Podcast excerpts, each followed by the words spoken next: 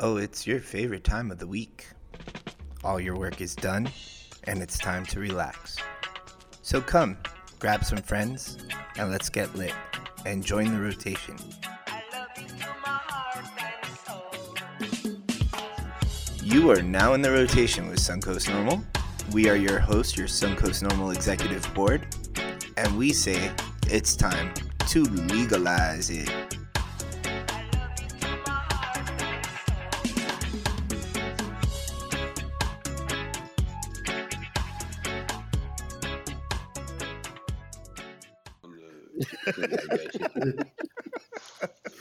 Oh my goodness!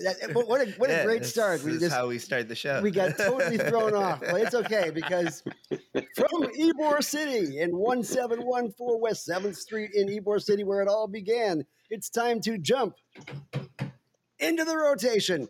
Hit the music. You're a corner in my soul. You're a corner in my heart.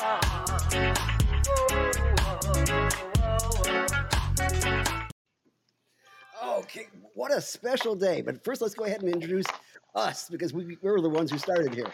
Uh, I'm, my name is Gary Si. I'm the political director here for Suncoast NORML and the official token Jew here. To my right, of course, is uh, Carlos Hermida, our deputy director, and the person with all the answers but c- constantly forgets the questions. Mm-hmm. And where am I? Exactly. What's going on?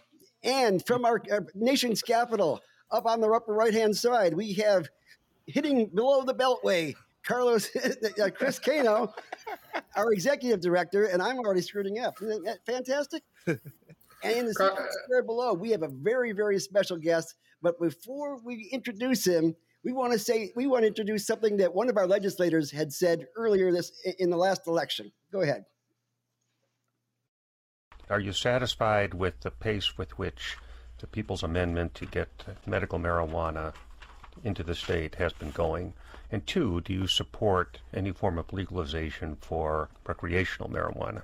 Charlotte's Web bill in twenty fourteen, uh, I helped develop the expectations, the standards of you got to have a five million dollars bond to be in the business. We don't want fly-by-night Cheech and Chongs flying, coming in and trying to open up. This is what we what they think of us. And they, the, the biggest fear they have is that Cheech and Chong might come to Florida. Ladies and gentlemen, Tommy Chong is here in Florida. Let's watch all the politicians run. Tommy, wow, I own a head shop in Florida, and I like to think of myself as a Chong that came to Florida to open a head shop. So that's awesome. Uh, they didn't want no Cheech and Chong there. Too late. And this was exactly. The guy who set it up so you had to have a five million dollars bond, and absolutely no yeah. mom and pop could possibly come to Florida. Yeah, yeah, yeah. five thousand dollars bond. And who gets that? Oh, they just put it up just in case you're going to do what? Exactly. Sell it to old people? God, I love that. We, we don't have the best program here. It's a medical program, but of course, as you have said, all cannabis use is medical. Yeah, so, that's what I well, said. Here, here's the, here's proof. Here is absolutely proof. The guy that was responsible for like putting it all together was saying, "We don't want no Cheech and Chongs coming to Florida." And now we've got like one of the worst medical systems in the country, like one of the most expensive systems in the country. Um, the, the worst cannabis, some of the worst cannabis in the country, to be honest with you. Um, yeah. So they screwed it up, and they screwed it up because they didn't want no Chongs here. Or Cheeches. Yeah. Well, you know, it, it, it, it, you know, that mindset. You got to remember, there's a. This has been going on for over eighty years. You know, yeah. the, the the big lie. Can you imagine? They started. They they lied because they they couldn't uh, keep alcohol uh, illegal. They had a, you know, stop prohibition on alcohol. And so they looked around and found, oh, marijuana, you know, only black people smoke it anyway. So, okay, let's make that our, our, our illegal uh, substance, you know, that everybody needs. Because because that, that, that that's how so many people make money off yeah. it being illegal, you know, and then yeah. selling selling the licenses. I love that one. You know, everybody's okay. Uh, we're going to make it legal, but now you have to spend uh, thousands of dollars for some stupid rules that no one's going to follow. And uh, just, you know, it's, it's crazy. Uh, but, you know, we're we're we're plowing along, and we're, and we're making inroads. We're, we're getting there. Well, you you were talking about uh, how long uh, this has been going on, and you've been really in it since the beginning, man. Like, I'm not going to say that you're like one of the first people to try to like destigmatize cannabis or really try to like normalize cannabis, right? But you're definitely one of the first people that were popular in doing it, right? Yeah. So well, what we what we did, we we used comedy. Yeah. See, comedy is the best weapon, period. For for any any change in society, if you get if you get people laughing at their stupidness, you know, their mistakes, they they can change that easy. You know, it's a, it's that fear uh, that we that's what that's what Cheech and I did with our movies. You know, we, we showed you people, the the regular people that that smoke pot are are the Cheech and Chong uh, characters that we played. You know, mm-hmm. they're across the board. That's why we're so popular and still so popular, because mm-hmm. we were everybody's dad, uncle, cousin, brother, uh, you know, friend. And uh, I've been meeting people, you know, in my journeys now where the first, really the first words that hip, hip words that they came, came into their head was from our Cheech and Chong records. You know, and so when you start uh, changing minds, at, you know, when they're five, six years old, you're on to something, you know, and here we are, you know, years later. But what, what all we, all I wanted to do with, with the movies was to show how, how harmless pot is. And and the people that smoked it and why they smoked it, you know, it wasn't like they call it a gateway drug. But that gate goes bo- both ways. You see, you can you can enter into the world of drugs, which a lot of people have, or you can leave the world of drugs with cannabis. And that's what's going on now, because cannabis is being proven to be the best uh, fight against opioids and heroin and all the other heavy drugs, you know, cocaine, uh, all, all those heavy drugs. You, you you can you can get off it with cannabis, because cannabis, you can't remember shit. You see, so, so once you're smoking up cannabis, you can't remember uh, your own name, let alone what drugs you used to do. You know. Yeah, well, I remember back in high school, I was the first one to get big bamboo and tried to to use the paper that it came with. I love that. I love that. I love and, seeing and that, that, that was our recreational days. We never even thought about it as medicinal at that point in time. Did you? No, no, no, no. I, I didn't realize until uh, I got cancer, and then I, uh, you know, I, I got on opioids because, you know, it was serious uh, stuff, you know, and and they had me hooked up to uh, a system where I hit a button. You know, it was all intravenous, and, and I, I just hit a button, and, and that I was banging on that button like a drummer, you know, boom, boom, boom.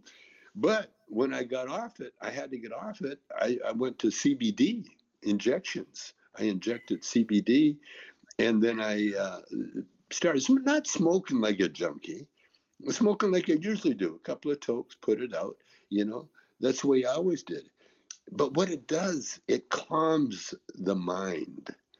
And that that's the greatest thing about about uh, cannabis, because you you know, people use meditation, they use religion, they use all sorts of uh, drugs to calm the mind, and that's what the alcoholics do.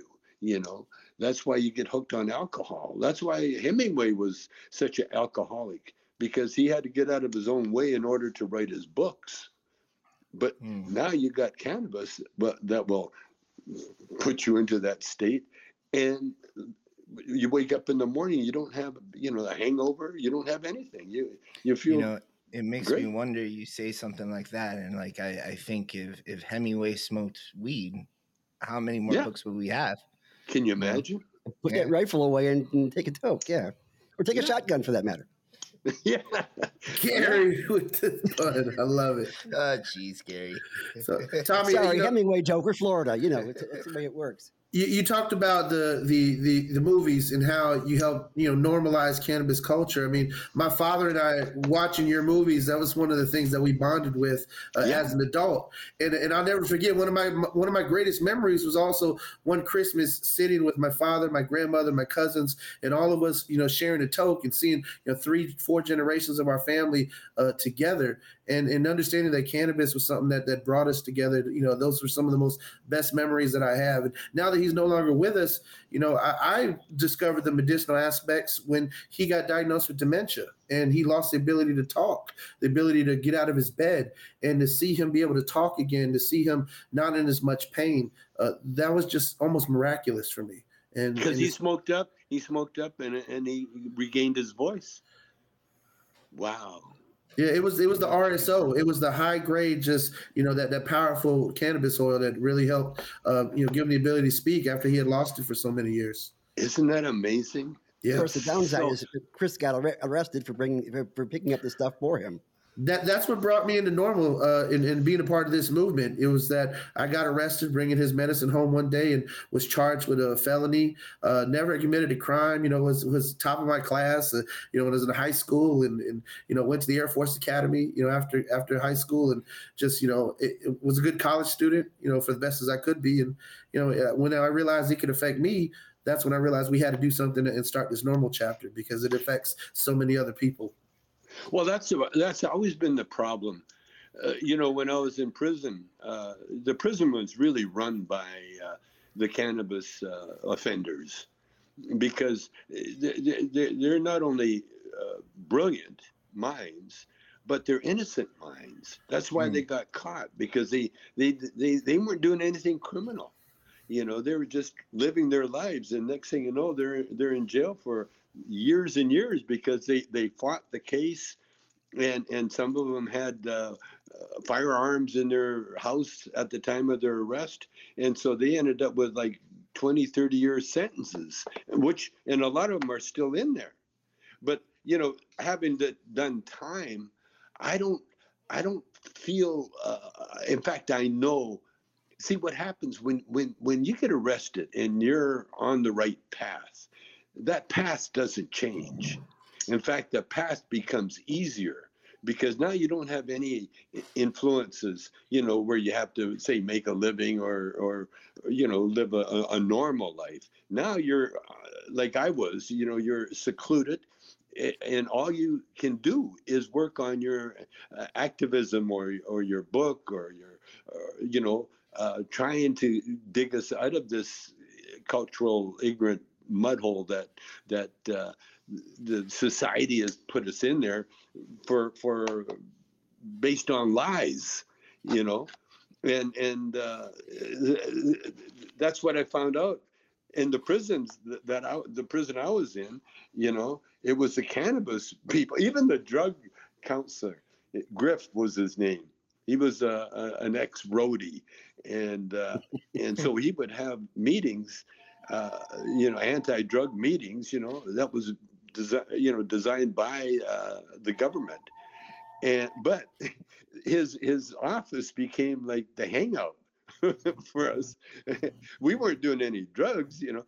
We could have. There, there, I got offered uh, pot almost every day I was there, but they were just trying to bust me, you know, for violating their their their drug rules. Mm-hmm. And so what I did, I, I just quit smoking pot for the entire my entire incarceration and my entire uh when I was on uh, uh probation, you know. Wow. I, I just wouldn't give anybody the satisfaction of me testing dirty, because one of the great things about cannabis is that it's not addicting, and, and I quit uh, for three years. I had no problem, other than I got cancer.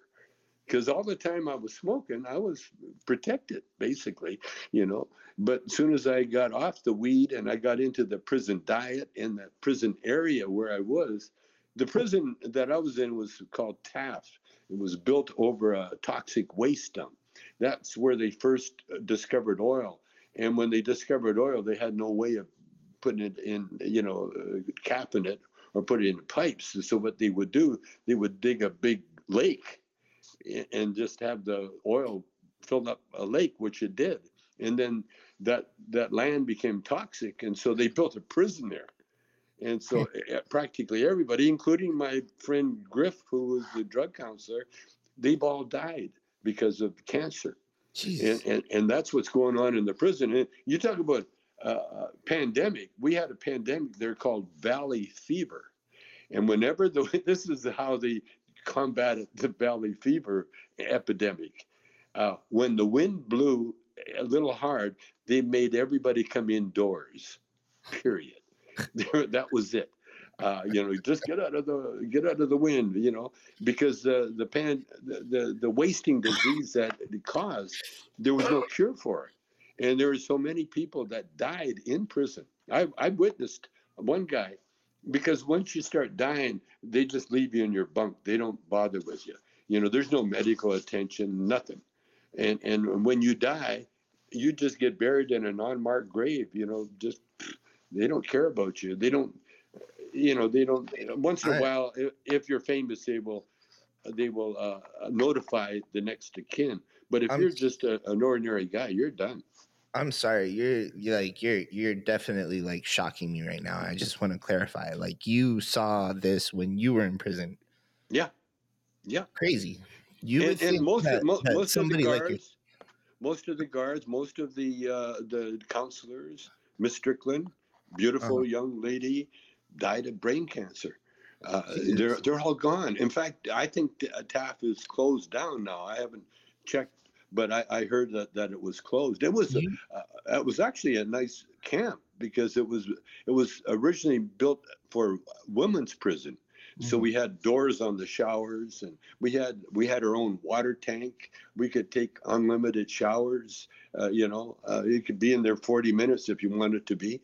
And which I've done a few times, uh, and and it was it was a camp run by the inmates, you know, because the the government, uh, you know, the people that work for the government, you know, the, they're just not, you know, just not qualified to to take care of people. So we, the prisoners, we took care of ourselves, basically, you know. And and what they they did, it was an honor system. They had a little chalk line around the perimeter. And if, and if you wanted to escape, you could escape, uh, you know, and, and people did. And and uh, there's so many good stories that I that's got such, out of it. That's like shocking. Like you, you hear about somebody like yourself getting arrested and you're like, oh, man, uh, you know, minimum security. This guy's going to like a, a, a beach resort of prisons and he's going to have a good time. And but apparent, apparently, no, like apparently nope. like you were fucking like some radioactive type shit. Like yeah, and, and, and they and they, they they failed to acknowledge it, you know, wow. to this day. And, and, and so when I was there, the reason I, I enjoyed my stay so much, I was like embedded with the troops, you know. I was in there for nine months, and I'm not a criminal, see, and, and I had no criminal instincts or uh, habits, and and so when I went yeah. in there, I, I was the, the uh, I was an innocent for for for every uh, real, you know. Real quick, because like I we were kind of discussing what led for you to go into in, into prison. Um, like it was literally a joke you told, right? Oh yeah, no. What what happened? Uh, Bush was going uh, all out on the Iraqi war. Sound familiar? You know, he needed a war. And so it was uh, the Iraqi war. And so he came up with that uh, bogus claim of uh, weapons of mass destruction. And so when they busted me, uh, my lawyers immediately told me, don't say a word, they'll hold it against you. But I couldn't help it because when the press asked me, you know, and I told them, well, the only weapons of mass destruction they found were my bongs. And uh, and and it got a laugh, but uh, it yeah. also got me nine months in jail. Oh, by the way, you know the reason I went to jail, I, I figured this out just recently. Chong, my last name, Chong. It's not an American name, you know. It's a Chinese name, and so that this is the way Washington, the people up there, this is the way they deal. you know, if you if you're the least if you're not white and and Caucasian, you're you're going to do some you're going to do time. Yeah, yeah. You know, there's there's no doubt about it.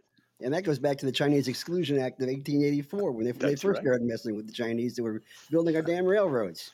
Well, yeah. You know, so the disparities between African Americans, the Latino community, especially in federal sentencing, uh, and especially around cannabis. You see them throwing the book at, at minorities, and, and you see these uh, farmer bros getting a free pass, even making billions of dollars in the cannabis industry now. Yeah, that's yeah. not to mention, I saw an article that came out like a couple of months ago saying that the Capitol rioters spent more time in prison than you did. Yeah. Or that you spent more time than the Capitol I, rioters. I did, than, than the rioters, yeah. Yeah. Well, you see, there. well, look, look look at that Aubrey case, you know, where, where the prosecutor uh, wasn't going to charge him, period. They let him go. They let him walk with all the evidence of, you know, them shooting him on T V. I mean, it was so blatant. But that's the way that the mindset works with those people, you know. Uh, when I was in there, I, I the warden was so nice to me.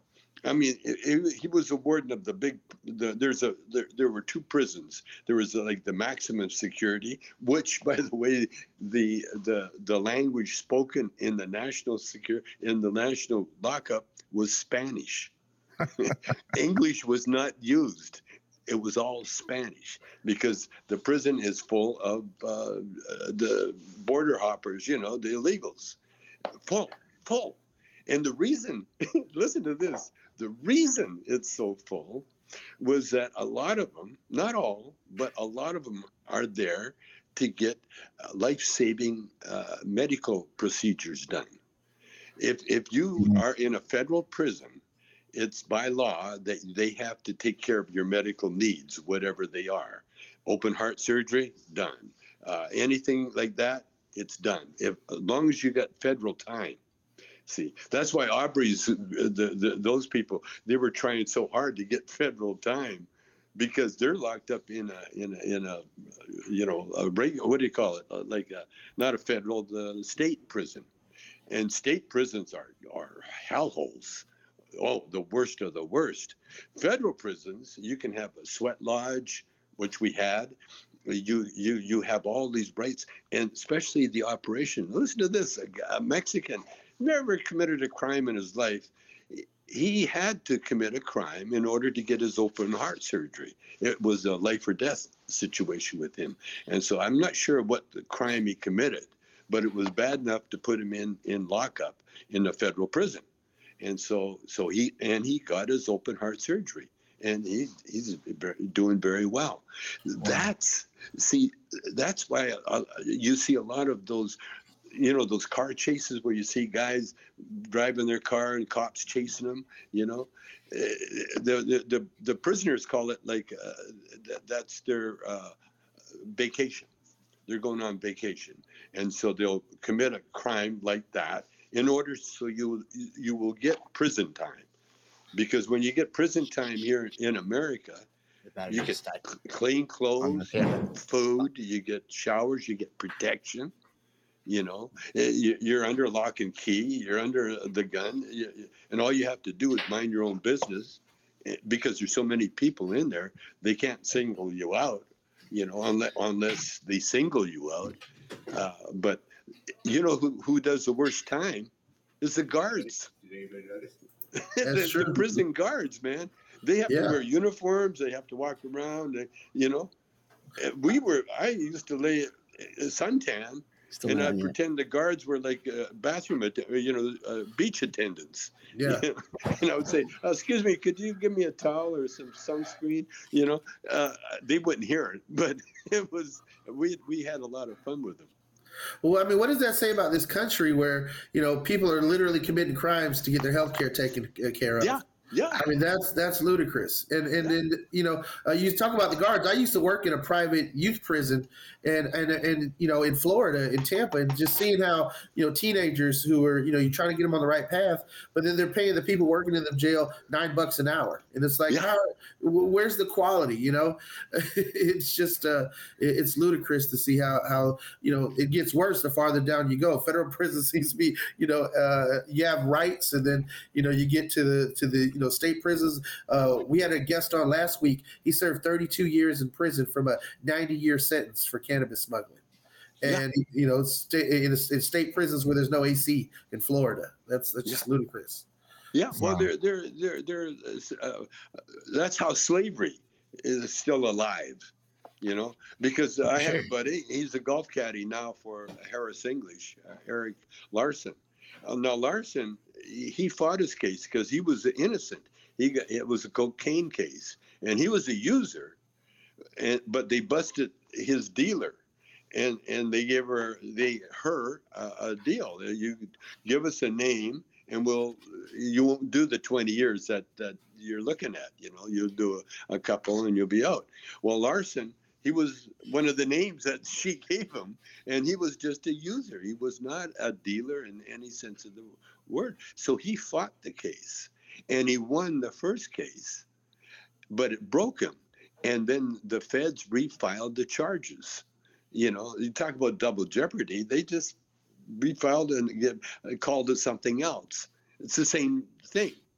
And and, and so he ha- he had no money to fight it. And he ended up getting fourteen years for using.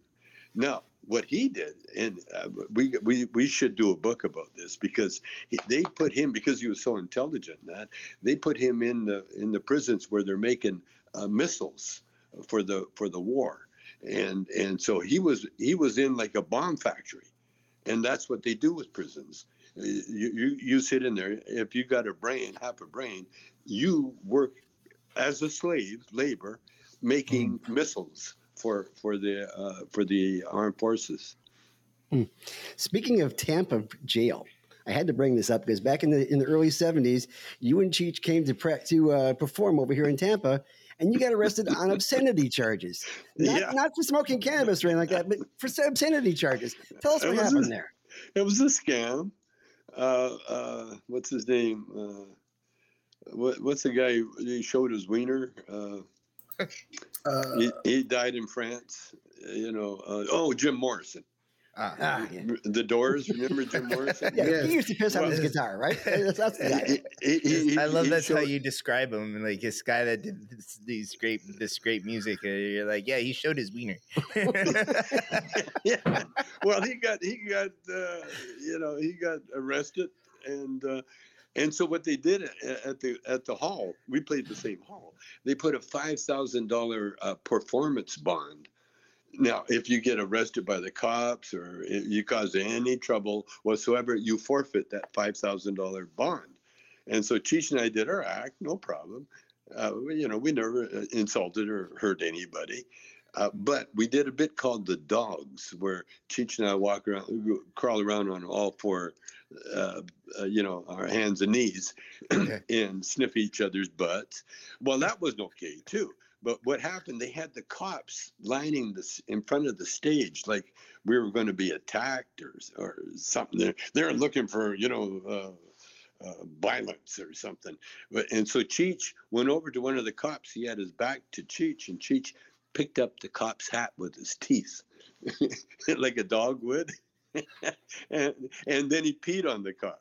Well, the cop, uh, he, he did not like being part of the act. and so, and so uh, they decided to arrest us uh, when we got off stage. And, and they were telling everybody. And they let us finish the show. You know, but they huh. said uh, they're going to they're arresting Cheech and Chong. You know, and so the cops were fighting over who was going to take him down, who was the biggest fan. You know, come on, wow. there, I got all their records, man. Let me drive them down. And so they took us down, and we got booked into the uh, the Tampa prison or jail. And, and because we just get finished doing a show, we're still in that show business mode, you know. And so we're we're like clowning around, you know. We're doing jokes, having our mugshots taken, and and po- you know, at, at the booking place where they booked us and took our valuables. But Cheech, Cheech, whose dad is a cop, and like, see, with me, I, I grew up with gang. I got a white supremacy tattoo from uh, before the Hells Angels. It was a biker, and so I, I uh, you know, I was been a, been in jail when I was fifteen years old for overnight, you know, uh, that kind of thing, uh, you know. So I was, you know, I was, uh, you know, I, I knew about jail. Cheech didn't. Cheech, Cheech was so he was he was a riot because he was nervous, scared. He didn't, you know, he, he followed my lead, you know. So I'm making jokes, he's making jokes. But when we got to prison, he got very quiet. At first, he was joking. At first, he was because he put us in the drunk tank, you know, with all the other people, you know. And and this one Mexican said to Cheech, you know, in Spanish, what do, you know, so what are you in here for? And Cheech said, didn't want to say, you know, obscenity. So he said, uh, uh, drugs. and, and and the Chicano goes, oh, tell him a black guy sold it to you. that, that was our alibi. And so so Cheech, he was still in his comic mood, and he's he, talking to this jailer walked by, and Cheech goes, oh, jailer, uh, jailer, could we have some pink toilet tissue, please? You know, acting very gay. And the guy didn't look at Cheech, the cop, you know. And then about five minutes later, the same guy comes back, and he says to Cheech, you, come with me. I can just see, I picture in my head him just losing it. Cheech, Cheech, change. You know, right away, uh, you know, my, my, my dad's a cop. Yeah, L A P D. and, Cheech, and the thing is, we rode the elevator coming down, and you could see dents in the elevator where people's heads were smashed against the, the, the walls of the elevator. And Cheech had to take that same elevator up. And what they they, they they they wanted to separate us. That's that's that was their, their plan. They weren't going to hurt Cheech at all. You know, the guys. You know, the jailers, he heard more than that, but Cheech had no idea. And it was, I laughed. Oh, my God, I laughed so hard. Because, you know, you're in a, in a drunk tank. It, it, it's an experience, you know. There was one guy, uh, I think, oh, Cheech had to go to the bathroom, too. That's true. And there was no toilet paper. And there was one roll of toilet paper, and there was a drunk using it as a pillow. And so... So Cheech says, I need toilet paper. And I said, well, I don't, I don't want to wake the guy. And so finally I did. I pulled him to really, really very carefully pulled the, he was passed out. He couldn't feel anything anyway. But, oh, man, I mean, it was such a, it was a farce. It was funny. And then we got out and, and no problem. You know, the guy made us five thousand dollars and we, we got out on bail. And they, I, I think they, uh, we, they fined us a uh, hundred dollars or something. We never went to court anyway, you know, because there was nothing to go to court over. You know, it was just a, a scam, a Florida scam, by the way. Well, if ever you will decide to come on down to Tampa again or Ybor City, we will get you a guaranteed apology from the mayor and and from the sheriff of Hillsborough County. And my, my word is somebody else's bond, but I can probably get it done. Oh, okay. Well, I, I would just go for them legalizing it uh, across the board and, and just having us uh, give us our medical and, and, and, and get out of the way, you know. That is a fair apology. You hear that, Chief Castor? You hear that, uh, Attorney General, uh, District Attorney Warren? Uh, that sounds like a plan to me. Yeah, yeah. I hear they're watching. That, that that's a possibility. How did you get from Bobby Allen and the Vancouvers to Cheech and Chong? That's, that, that, that, that is curious to me. Well, it's, it's Bobby Taylor. Bobby okay. Taylor. Uh, Bobby Taylor. A very yeah, white Bobby name. Taylor. Bobby Taylor. He was, he is, or was, he died in in uh, China actually. Uh, he uh, he was up there with Wilson Pickett and Sam Cooke and, as a vocalist. He was one of the most in- incredible vocalists that America has ever seen. And, but he, he was also uh, like a, a, a small-time ghetto gangster kind of guy, you know. And there's a, you know, there, Harlem is full of these people that had not been for their criminal activities, they would have been bigger than Marvin Gaye, you know. Uh, and and that was Bobby. He was that kind of singer. And when we found him, we our our drummer quit. Uh, and uh, and we were actually calling Bobby, looking for a, a drummer, and Bobby said, "Hey man, motherfucker, I can play drums." And so we said, well, "Great, come on up." And so he came up initially as a as a drummer for the group, but then of course he with his vo- vocal thing, he never had a chance to play drums. A few times, but for the most part, you know, when when you get a singer like that, you know, stop the presses. Everybody came to see him, and our club just incredible. We, we started looking for a bigger club because uh, we were packing them in like crazy just to hear Bobby. And so when the Supremes heard Bobby, and the rest of us, of course, uh, they signed us right away, or they had Berry Gordy fly in and sign us. And then we went to uh, Detroit, and we recorded a, a record called "Does Your Mama Know About Me," which I wrote. And and then they kind of, uh, you know, put us out there with the rest of them. And uh, and we were like a one-hit wonder. We never had a second one and, and, uh, hit. And so eventually uh, I got fired uh, from a, a, a road manager. We were backing up one of Berry Gordy's girlfriends, and I had to go get a green card. And the guy had no idea what a green card was, so I had to miss a gig. And by missing the gig, I got the green card. But I had to miss a gig, and because I missed the gig, uh, I got fired.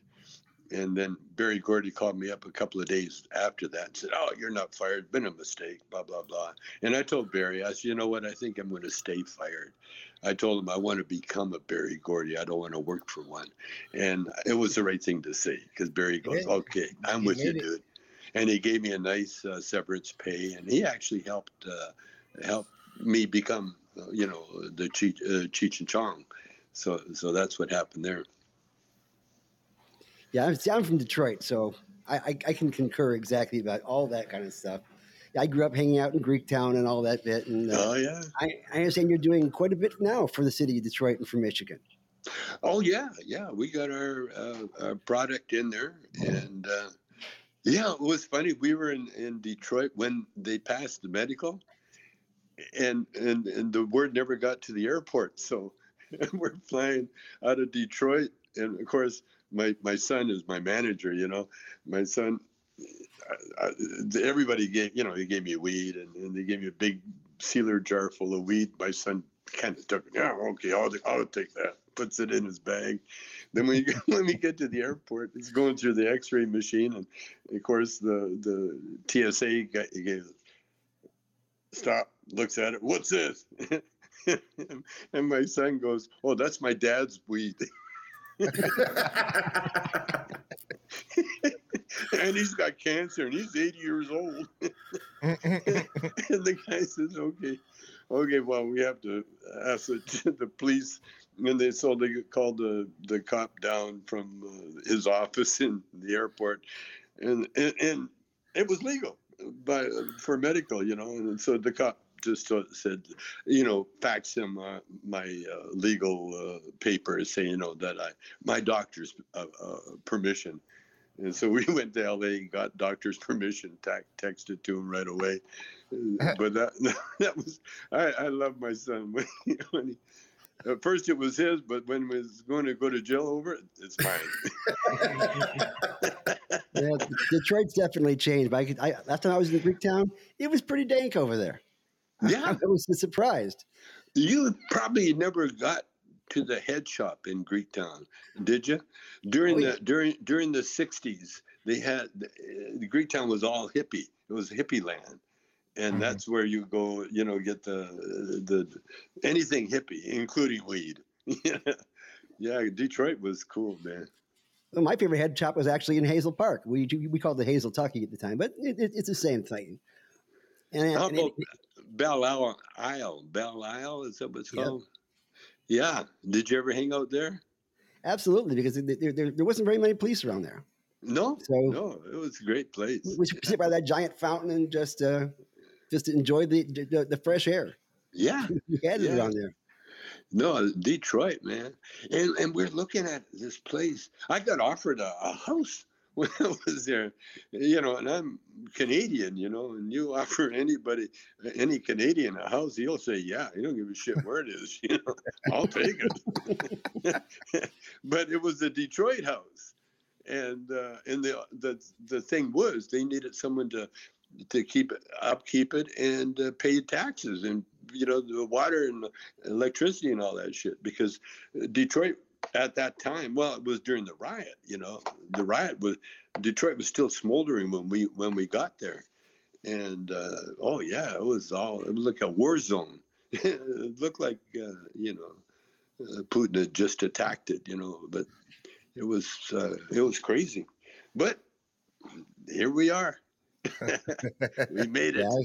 So so Tommy, we've talked a lot about uh, uh, a lot of old school stuff uh, recently, um, and you talked about getting cancer.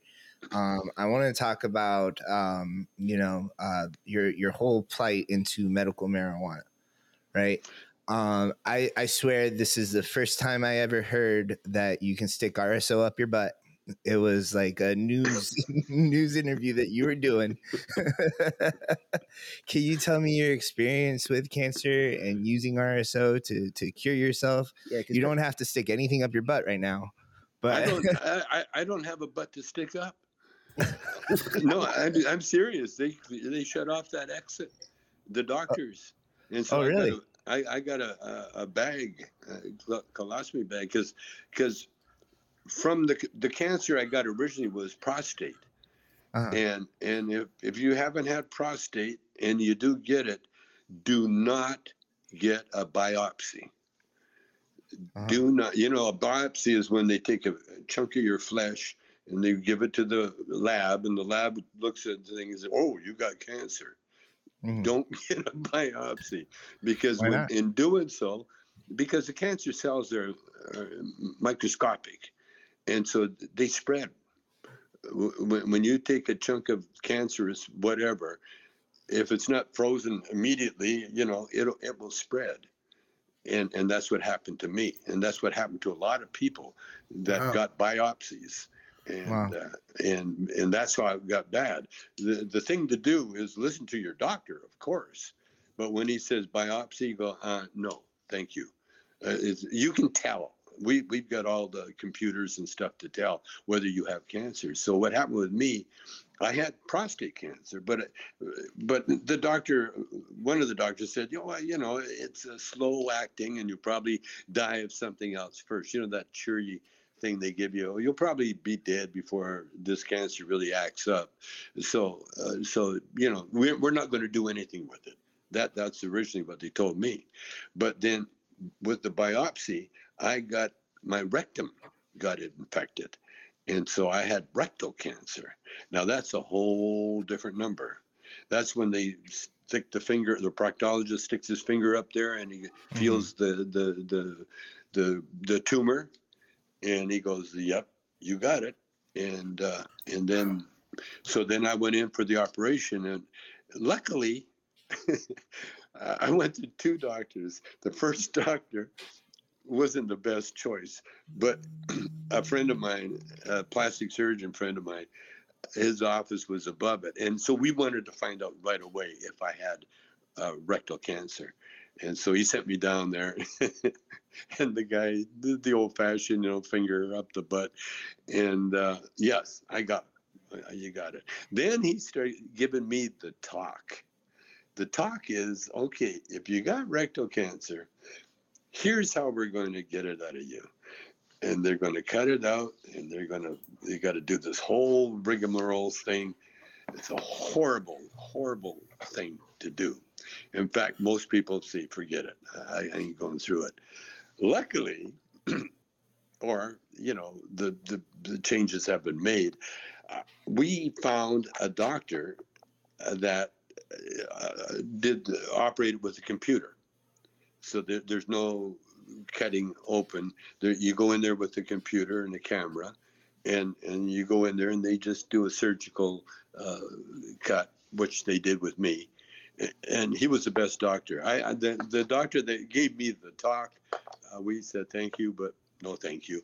And we went to the specialist, and uh, he he cut it out and sewed it up, and uh, I'm cancer free. Now I do have a bag. I do have the philosophy bag, but being a comedian, I immediately named it the Trump. That's hilarious. And I was going to put his face on the bags, but then it was too much publicity for Trump and, and too much for the laugh, you know. I, I did a few shows, but I never got called back to do any more. But, but I, I kind of slipped that, that bit in there uh, on Canadian television one time. I haven't been back since, by the way. But yeah, yeah, it's, uh, yeah, I got the bag. And once I got the bag, I had a, another friend who's, who's another friend, uh, associate of his had the bag, and he's still alive. Thing is, when, when you get that bypass, you know, the colostomy bag, it really does save lives. And there's mm. been people, kids grow up with, uh, with the bag all their oh, life. Yeah. And and you're you're totally fine. I think in some ways you're more protected, you know, because you really you got no choice to watch what you eat because you can see it right after, you know, if you want to, you know. It, yeah, see, I saw there. You on that one video with two chains, and you were you were nibbling at those uh, at those wings. I don't know if they were just because they were too potent or too much fat. No, they were too spicy. I love wings, man, but I got to watch my diet. You know, we all do. We all yeah. do. You know, we got to watch the red meat diet. We we got to. And uh, as you get older, you know, you you just got to keep moving.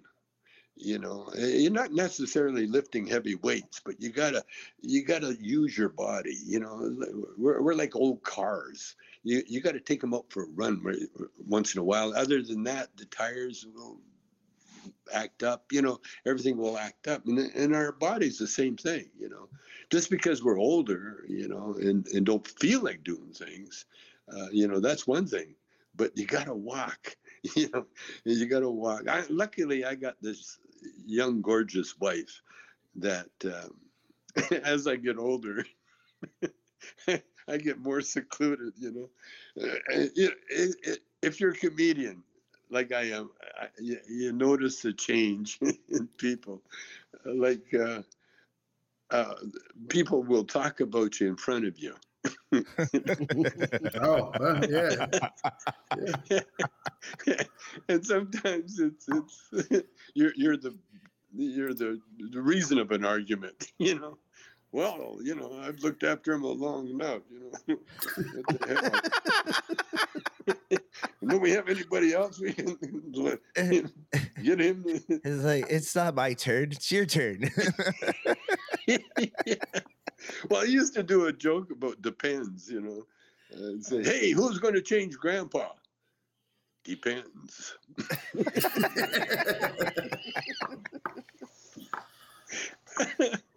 So, so Tommy, let me let me ask you real quick. How long, have, like, do you know, like, how long you've been on the Normal National Advisory Board?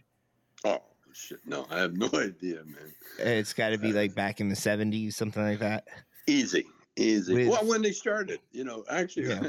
back when they started, because I was like, I, I think I hold the record for the most the guy on High Times magazine. I've been in High Times magazine more than any any living human uh, on Earth, and uh, and and I've always been, you know, connected to it. Like they said, you know, we don't want no Cheech and Chong thing.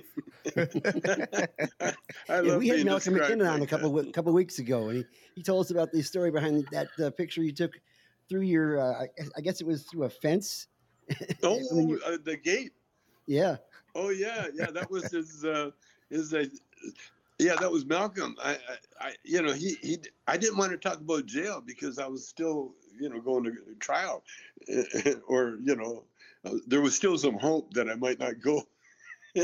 And but Malcolm kind of knew, and he says, "Well, you know, can it, this looks like jail bars, you know?" So I said, "Okay," so I did it, you know, I, I did a kind of a half-assed thing, you know, but the, the, the truth, you know, defense. Like, I never got upset or, or you know, nothing. You know, I, I, you know, I'm a big guy. I understood what the, what the other side, the cops and that are doing. You know, uh, you know, they're protecting their black market. You know, because mm-hmm. there's a lot of D E A guys, you know, that are out of no, no more second homes and no more yachts and no more boats and you know all that stuff that that cash will will buy you. If you're if you're a crooked agent, you know, and yeah. and if you're not, then you're stupid, you know, because, you know, here you go, you you bust some illegals, and you got a duffel bag full of hundred dollar bills. What are you going to mm-hmm. do? oh, yeah. We better turn this in. You turn it in, and they're going to steal it. you know, who's ever looking after it? It's cash, you know. And so there's a lot of. Uh, You know, that's what that was the downside of, of the drug laws, because it turned a lot of, you know, decent people into thieves.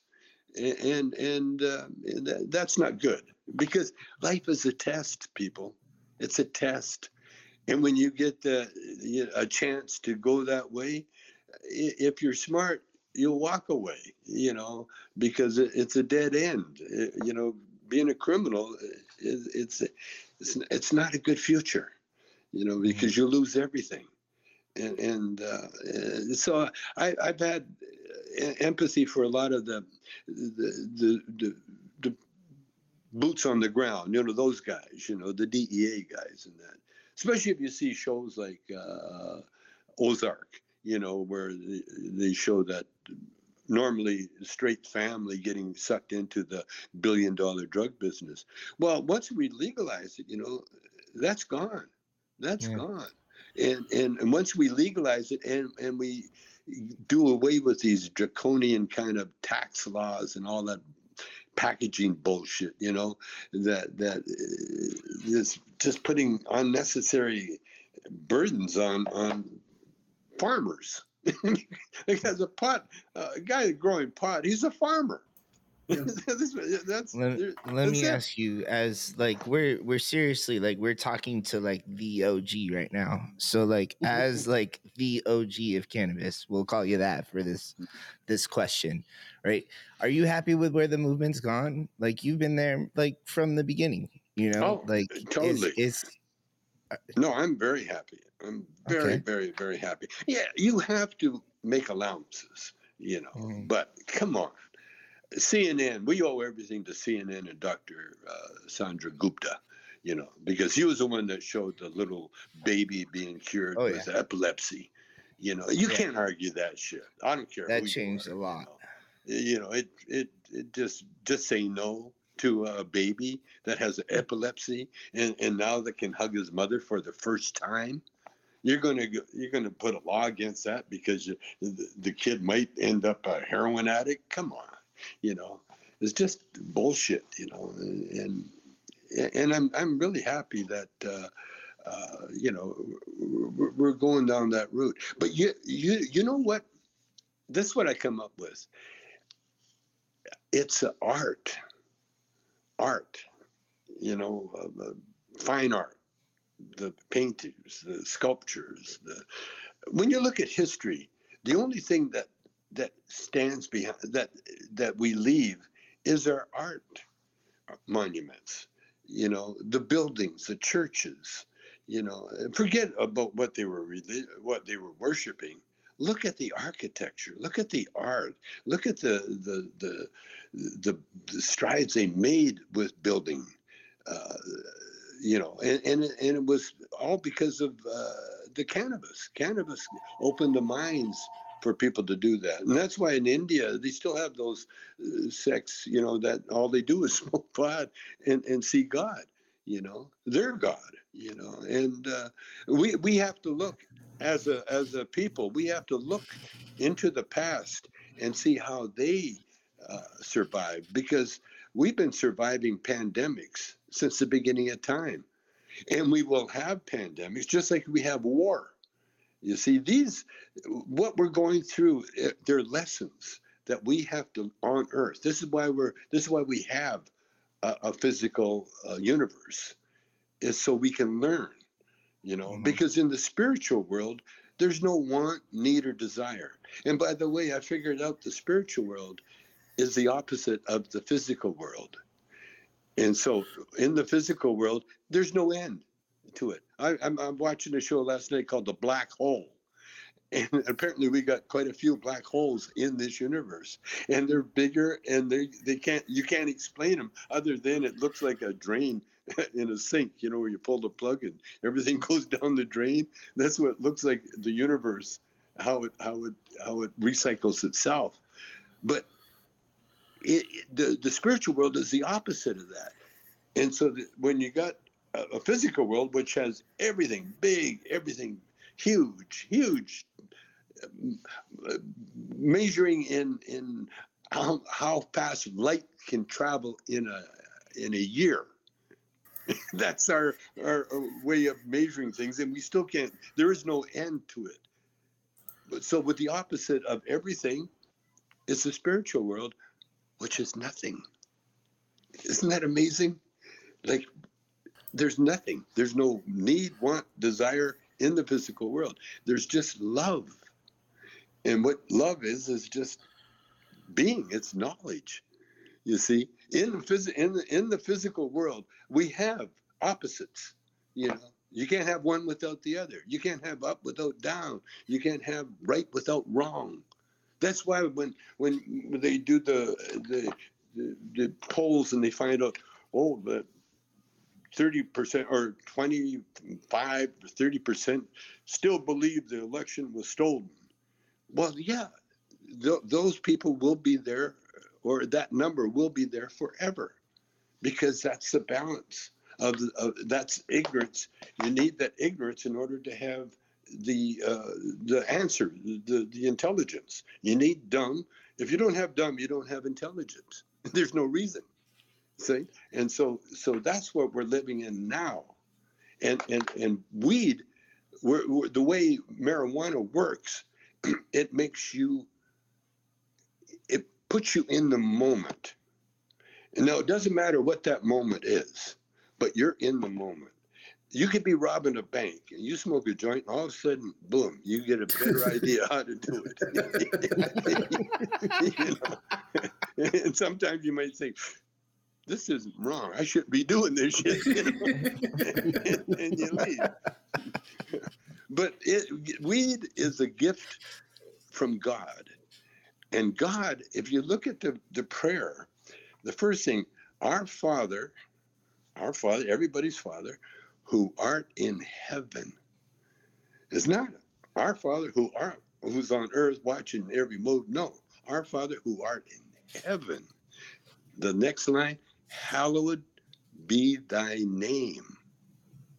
So it's the mention, the name has power, and so much power that if you honestly keep God on your mind at all times, he will perfect that which concerns you. Now think about that. Whatever you're doing, if your mind is on God, he will perfect that, what you're doing. Now, the reason there are crimes and mistakes is that that's how you learn. I don't think anybody learns from success. You don't learn anything. All you learn is that you did it. And they call it lucky. Oh, yeah, well, he's lucky, you know. Uh, Elon Musk, well, he was lucky. He discovered the, the electric car. Uh, Or Marconi, he was lucky he discovered the light bulb or whatever. It's not luck. It's divine. It's divine. And we're meant to do that. And that's what humans are. We're workers. We're here to make our life better and to show people that if you're going to make it worse, this is what happens to you. You know what I mean? So, so you, you, you got a choice. You know, you can go... And, and and that's the great thing about the freedoms that we have. We have the freedom to do whatever we feel is necessary for us to learn. And if it makes mistakes, and we will make mistakes. We're, we're you can be a saint one second and then the worst guy on earth the next second. It depends on your choice. It's that damn have, free will, isn't it? I, yeah, I got it. I gotta tell you, Tommy, you, you you pointed out that without any smart, that without any dumb, there's no smart, and I just want to point out that's why these guys keep me around, and that's why Suncoast Normal is such a smart organization, is because I'm so dumb.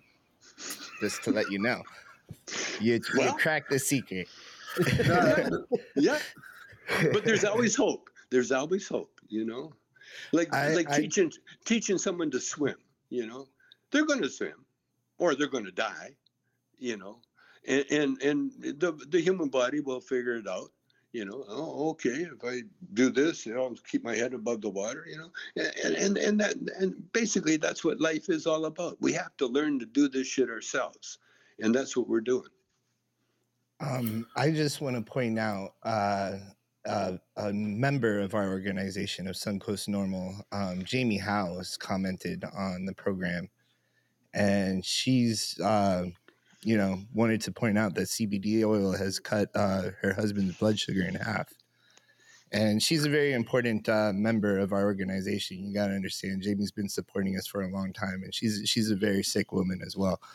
So um, I just wanted to point that out to you. I know that you uh, you've you've got your C B D company that you're you're promoting, and yeah. you know, I, I just wanted to take a moment and. Uh, let you let people know about your C B D and, you know. Yeah, uh, I, I, I love it. You know, uh, I, like when I get asked, what do you want? What do you want? What do you want? You know, what are you striving for? What do you want? What would you like to see? And, I, and, I, and I, I'm being very honest with them. I really want to become the richest man in uh, on earth. I, I really do. I, I, I have a shot. I, and why not? Why not me? And, I think and once you're I become, a better choice than some of these guys that are, are currently up there. So obviously, I mean, I mean, they spend all that money to go to they spend all that money to go into space. All they got to do is smoke a joint. Come on. Tommy would yeah. plant. Tommy's planting trees instead of building spaceships. I like that. Yeah. Yes. No, you can have your spaceship. But, but you know, it's just like this war that's going on, you know, it's old-fashioned. What we're seeing now is very old-fashioned. And it's like, uh, you know, it's like, oh, we're still doing this? you know, only we're doing it in the daytime, we're doing the light, and there's there's really no reason for for Putin to to attack the Ukraine. And someone needs to tell Putin, you know, that long table bit, you know, ah, no, don't use that one. You know, makes you look too, makes you look too, too crazy. You know, you also can't you also can't pass a good rotation around with a big table like that. You know, no, that's what I'm saying. You have to have a doobie toss. It's like he's in prison and he's Hannibal Lecter, and no one wants to sit near the guy. You know, that, that. Let me ask you, if you were the richest guy on earth, what would you do with all that money? Make sure that the people got it. You you got to give the, the – see, it's like playing Monopoly. You can't play Monopoly, the game, unless everybody has money. Now, once they get money, now it's fun taking it off them, you know, because they're stupid and you're smart, you know. But then once you de- take it all, then give it all back. Give it back to them. Keep the game going. It's it's all about. You see, right now, America is is falling down in so many ways. They're hoarding money. In fact, now we got a currency. We got the Bitcoin. We got where where you don't even need to take it out. You just look at it every once in a while. Look at oh, that's my, that's five hundred million dollars there. Ooh, you know, but it's not being used. You see, and used money to a lot of people is. Clothing, housing, uh, it's living, it's food, you know, uh, it, it's education, education. This is what we got to do. We got to get everybody smart. If if everybody gets smart in there, we we can, we won't eliminate wars uh, totally, but there'll be long periods of peace, you know, where we can evolve. See, the the reason we have wars and the reason we're human is is for just that, so we can make, so we can discover stuff for ourselves, and, and we can build, because most, a lot of inventions were, were done during wartime out of necessity, you know. And it's just like this uh, pandemic, you know, all of a sudden now, oh shit, they got a, a thing that will cure H I V. Uh, and they got something, you know, and they're pretty soon, oh, they, they got a, a guy walking with a spinal cord injury, you know. Uh, you know, we, we, we can, like, for, for a while there, people were so uh, afraid of A I, artificial intelligence. Oh, we, we don't want A I. We don't want people knowing what we're, you know, that's all bullshit.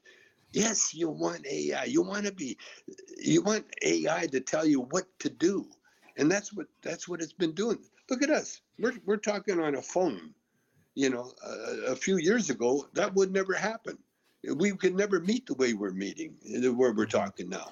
This you is know, true. Just, just a few. Just, but it's all done, uh, and and that's why we have reasons to, to. It's like getting dressed up. You don't get dressed up unless you got somewhere to go.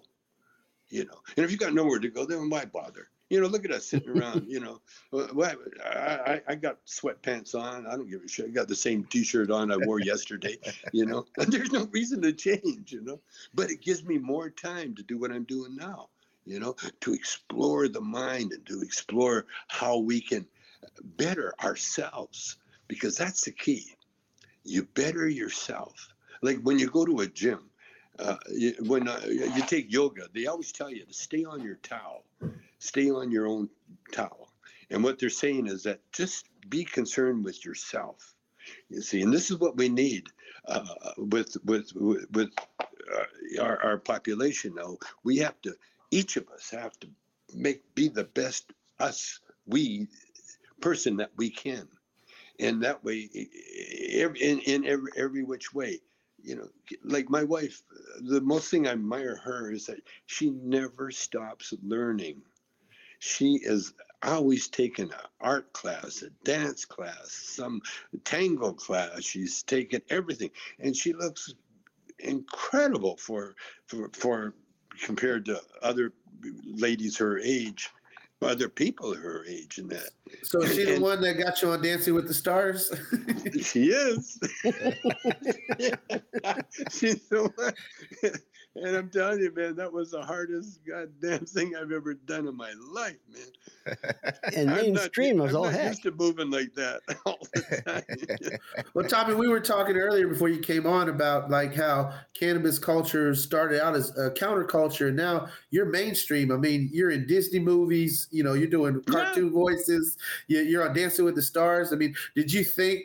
You know, if you go, just think, you know, thinking of a thirty-year-old Tommy and, and you now, like, just think, you know, did you ever think that'd be, be possible? You know, I've never had that feeling that I was doing anything wrong. You know, I, when when I started smoking weed, uh, I found out that I, I, it was good for me. It was really good for me. Now, Is is illegal? Well, don't forget, I, I I I grew up half Chinese, and I just found out that that I uh, not too long ago that I got eight percent native in me, and so uh, you know, with the name Chong and being being I, I'm a I, I'm mm-hmm. what you call the other, so I've always been put in that category all my life. Uh, from the teachers to the playmates, and uh, I don't know. I wrote in my book one time. Uh, being, uh, being, uh, you know, having people being prejudiced against you, it, it, it you don't really notice it that much when you're older, but you really notice it when you're a kid, you know, and and you get nailed for being, uh, you know, having a, some kind of uh, deformity uh, or something like that, you know, you get put in that special. In fact, that's we had a, a class in school called the special class. It was for people that were a bit retarded or, or you know, have mental issues or, you know, something going on. I, I was actually and, put in that special class for my first two weeks of public school because they didn't realize I had test scores. So uh, they discovered after two weeks in the special class, something's wrong with this kid. He's smart. So I went from special to gifted. I never got to go to regular classes.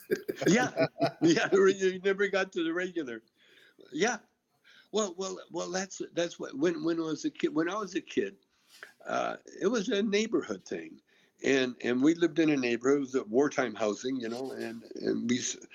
If we wanted to, we could share the backyard. Would be everybody's lawn would make a, a park, you know. Except when we moved in, when my dad, who was in the Second World War, got a, his house. It wasn't the, one of the first, but one of the last. Uh, as soon as we moved in, the neighbors put up fences, uh, you know, just to keep those brown kids out of their their yard.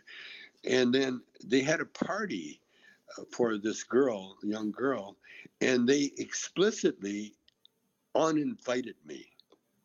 They told me that you're not invited to this party because, uh, you know, the, the father doesn't want you around his daughter, th- that kind of thing, you know.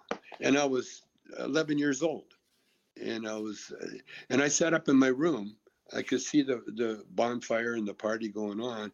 And I sat there, and I and I didn't feel sad as much as I felt, because I was never invited in that crowd to begin with, you know.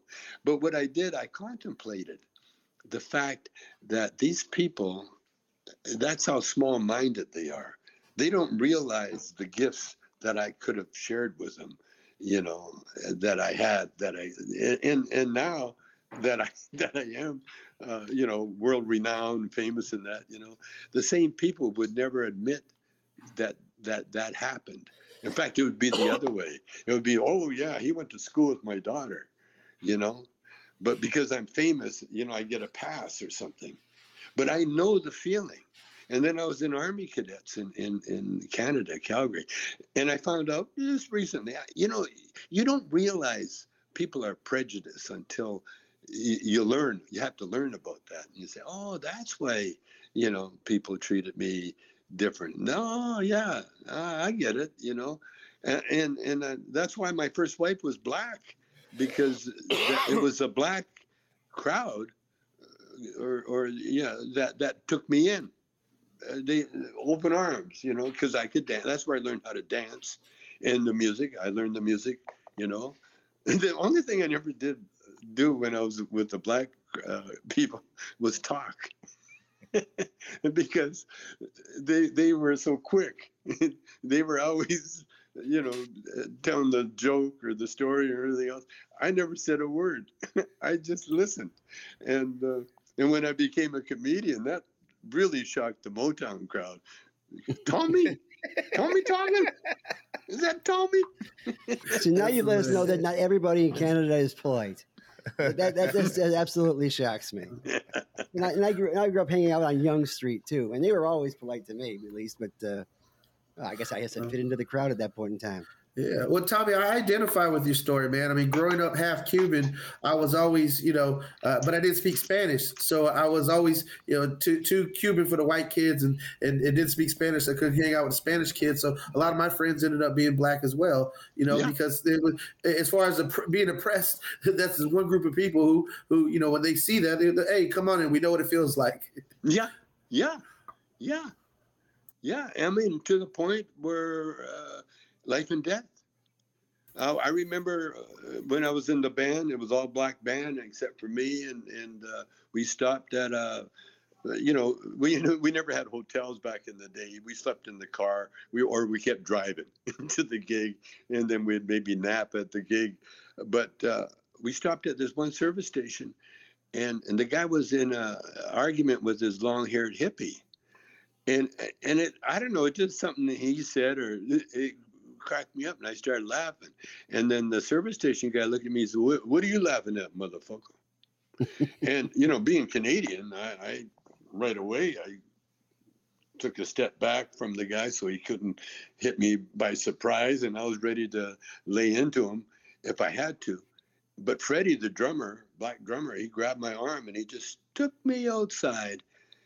And as he took out, me outside, he whispered in my ear, he says, he's got a gun. I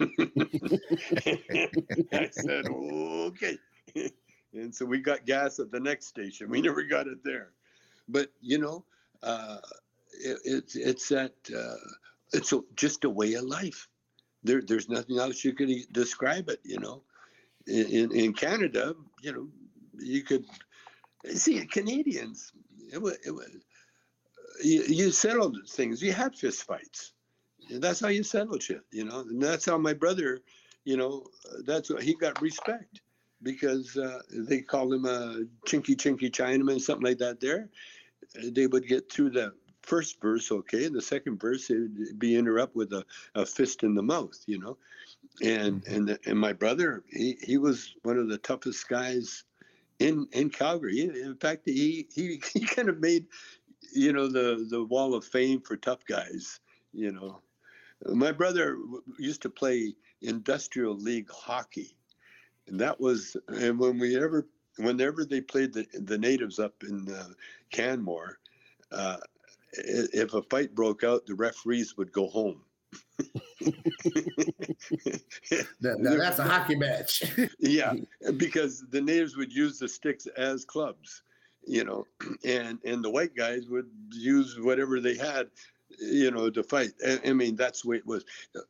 Canada was full of, like, uh, guys with hockey m- mentality, you know, the tough, tough as nails. My brother was tough as nails. In fact, one time I was in the south of France, and uh, and I was in a pool, and, and there's a bunch of people in a hot tub, and all of a sudden, uh, a friend of mine, you know, he, he come over, he's, there's a guy from Canada wants to meet you. And so I went over, and I met him, and he says, he's a doctor from Deep Cove. This is where my brother lived. He said, your brother came to me one day. He had a his fist, he had soreness in his fist, and he couldn't figure out what, what it was, why, why he had, his fist was so sore. So they give him an x-ray, and they find found teeth fragments embedded in his knuckles. Wow. And, and once they took the teeth fragments out, he was fine. That's my, amazing. My brother, he was a guy. One time I had a wart in the middle of my hand, and, and you know, we lived in the country, so there's no doctors or nurses or anything. When I went to school, there's no school nurses, nothing. You got sick, they sent your ass home. And so my brother looks at the wart, and he really grabbed it and bit it off.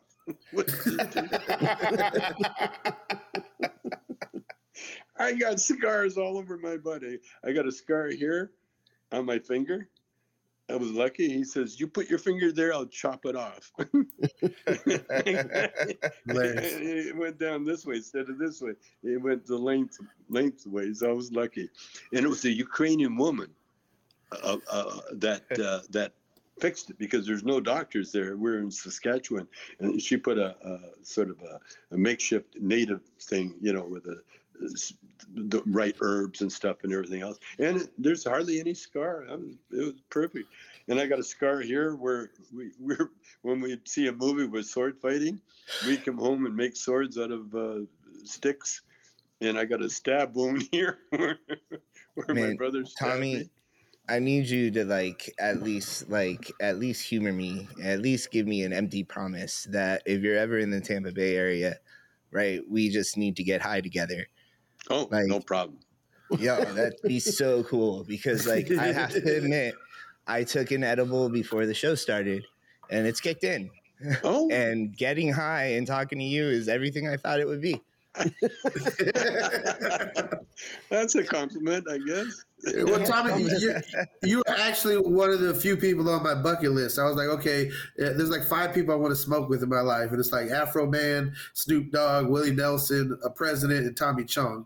So yeah, I I'm, love that. I'm gonna spark this one up, and we're, we're, I'm gonna put check this off my bucket list. And I understand well, that John Leonard you. would not smoke with you at that one at one point in time. That's a shame. That's something he really lost out on. But I, I would take you up on that, John Lennon. Oh, yeah, yeah. John said no. Uh, he's got uh, uh, immigration problems, immigration problems. Yeah, but it was so neat meeting him uh, at that, or having that, that time with, with him. It was very cool. George was a, was the best. So George, you know, he was a guitar player and, and such a, what a cool guy. Oh, my God. And, and you know, all the Beatles, they, they were humble. Because of the music, music will make you humble, you know. And if you're really good, then you get more humble. because you want to come on like a jerk, you know. Uh, but but all the Beatles, man, they were they were so cool. Uh, Paul's the only guy I haven't smoked with, and and the word's out, and Paul knows it, and Paul says, "Hey, I'm ready. Whenever you are, whenever we get together, we're gonna toke it up." Absolutely, Tommy, you've got to come back on our show. We have so much more we want to ask you. Okay. Uh, I mean, my, my wife, uh, who, who lost her eyesight to glaucoma, she, she she always said she never got a chance to see Up in Smoke, but she saw Quest for Fire and was that good enough? And I said, not really. It's only in the family. But she said that... no, uh, Quest was incredible. Yeah, it was, it was incredible. I, I love that movie. She, she did an absolutely wonderful job. But she said, look, if you could get him and, and Mister Marin to come over and, and do a skit for me so that, that I could just hear the whole thing, I would just love it. And I so I told her I would ask at least, you know... Can't oh, guarantee no, no it, but problem. Love to do it. Love to it. You if know, you want I, to come I, back and bring the guy from East L A, we're, we're good with that too. Yeah, I had I had a lot of uh, blind friends, like uh, uh, what's his name, um, Jose blind Feliciano. Ho- Jose Feliciano. Oh yeah, yeah. He, I had a, a after hours club in Vancouver where we the Vancouvers got discovered. Well, Jose would be booked into a, a folk club downtown. And he would do the gig, and then he would r- rush over to our club and play all night. He'd sit there and play all night. And so I, I got to know Jose uh, really well. Really you had, well. An, you had an yeah. act where you uh, you played a blind guy. Blind oh, yeah. yeah, yeah, yeah, yeah. I got that bit from uh, from my brother-in-law, the one that uh, quit our band when uh, uh, Bobby Taylor took over. Uh, Floyd, Floyd Sneed. In fact, he's he's in Bang, uh, L A now. He's got a little bit of a problem, you know, and he's in an assisted living home now. But uh, Floyd was one of the funniest guys I ever met. He was the younger brother of my first wife. And so I, I, I, I've known Floyd since he was about, I guess, eleven years old, something like that. I watched him grow up. In fact, I gave him his first job as a drummer. Uh, and he ended up being the drummer for Three Dog Night. And he's he's world known all, all over the world. Well, he would, he would tell me about how his, his uncles would talk to each other on the phone, and they would go, "Oh yeah, oh yeah, oh yeah, oh yeah, yeah, yeah." And so so I did that with Blind Melon Children. You got the biggest laugh. Oh yeah. Blind. Oh yeah. I still laugh when I hear that.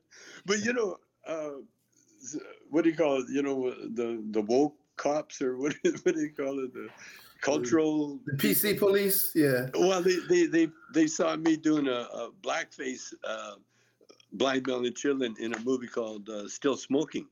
In fact, I think they took Still Smoking off the the thing, you know, where they're playing it because of that. Uh, but uh, I watched no, it on I, streaming a couple of weeks back. Uh, yeah, I, I'm not. I'm not. Uh, no, I, I. I figure the blackface was was uh, wasn't an insult to people. It was a survival thing, because black people were not allowed to do things at the the penalty of death. You know, that's why a lot of them got lynched. It wasn't because they did anything terribly wrong. No, it was just because they were black, and they're the white idiots were there to, you know, to look for an excuse to hurt them. And so the blackface, it allowed uh, uh, black people to, to to perform, because you couldn't tell what, what people with the makeup on. You couldn't tell if they were white or black. And if everybody, so it was like a, a survival thing. It sure wasn't an, an insult, you know. And like uh, you talked to Al Jolson, when the first guy that mammy, you know. Well, everybody had a mammy. Mammies raised a lot of uh, families. My ex-wife's mother, uh, she lived to be a hundred, and uh, and when she died, her white family that she raised just by being the housekeeper, They they were in attendance at her funeral because she was much a part of their family as their family, as their mom and dad. In fact, uh, there's a lot of white Southerners that were raised by black ladies that that went on to become great greatness because of the of the uh, of the advice and and and and the wisdom that they got from their black ladies, you know, looking after them, their nannies and their their housekeepers and all that. Just like we're doing now in L A with the Spanish. You know, we have a Spanish housekeeper, and and she's definitely part of the family, and and so we're we're, we're we, you can't survive in, in in California without some kind of uh, Spanish Mexican connection, because everything everything all the workers and the, everything is run by uh, the Spanish or the Mexicans here, or the Chicanos, whatever they, you call them. So so that the, the yeah the blackface. Uh, in fact, I, I I I would not right away, but I'm going to do a show about it and, and highlight the fact that the, the performers that played blackface, they were they were very brave and very uh, groundbreaking. You know, just like the the, the black uh, musicians that were. Uh, the, the descendants from the French. The French were the only race in, in, back in the day that treated their uh, their black offspring, their half ch- children, uh, human, hum, humanely, you know. And then what they would, the French would do, they would send their their black children, their mixed kids, back to to France to learn how to read music and so on. And and so there's a lot of educated. Uh, Uh, musicians, and it was against the law for them to know how to read, and so they would fake it. They would they would memorize huge uh, classical pieces that's almost impossible to do without a, a sheet of music. But they had to do it under threat of death, because if if they anybody found out that they could read, they were subject subjected to being uh, murdered, to being killed. Because the last thing they want is an educated uh, slave uh, population, and so so there's a lot of things going on, you know, uh, that that y- we miss it, we miss the, the, the, the big picture, because we're we're looking at, you know, uh, the most obvious, you know, but we're coming around, and, and I'll tell you, the weed, and by the way. I believe it was the slaves that brought the the the weed to America. You know, why not? They had it in their land forever, you know, and, and why not? You bring some seeds, you know, boom, you got a thriving crop. And then when they when the hemp thing uh, hit in, in America, that was more popular than, it was the oil of the day to have hemp. Because you have rope and you have canvas and all that that good stuff.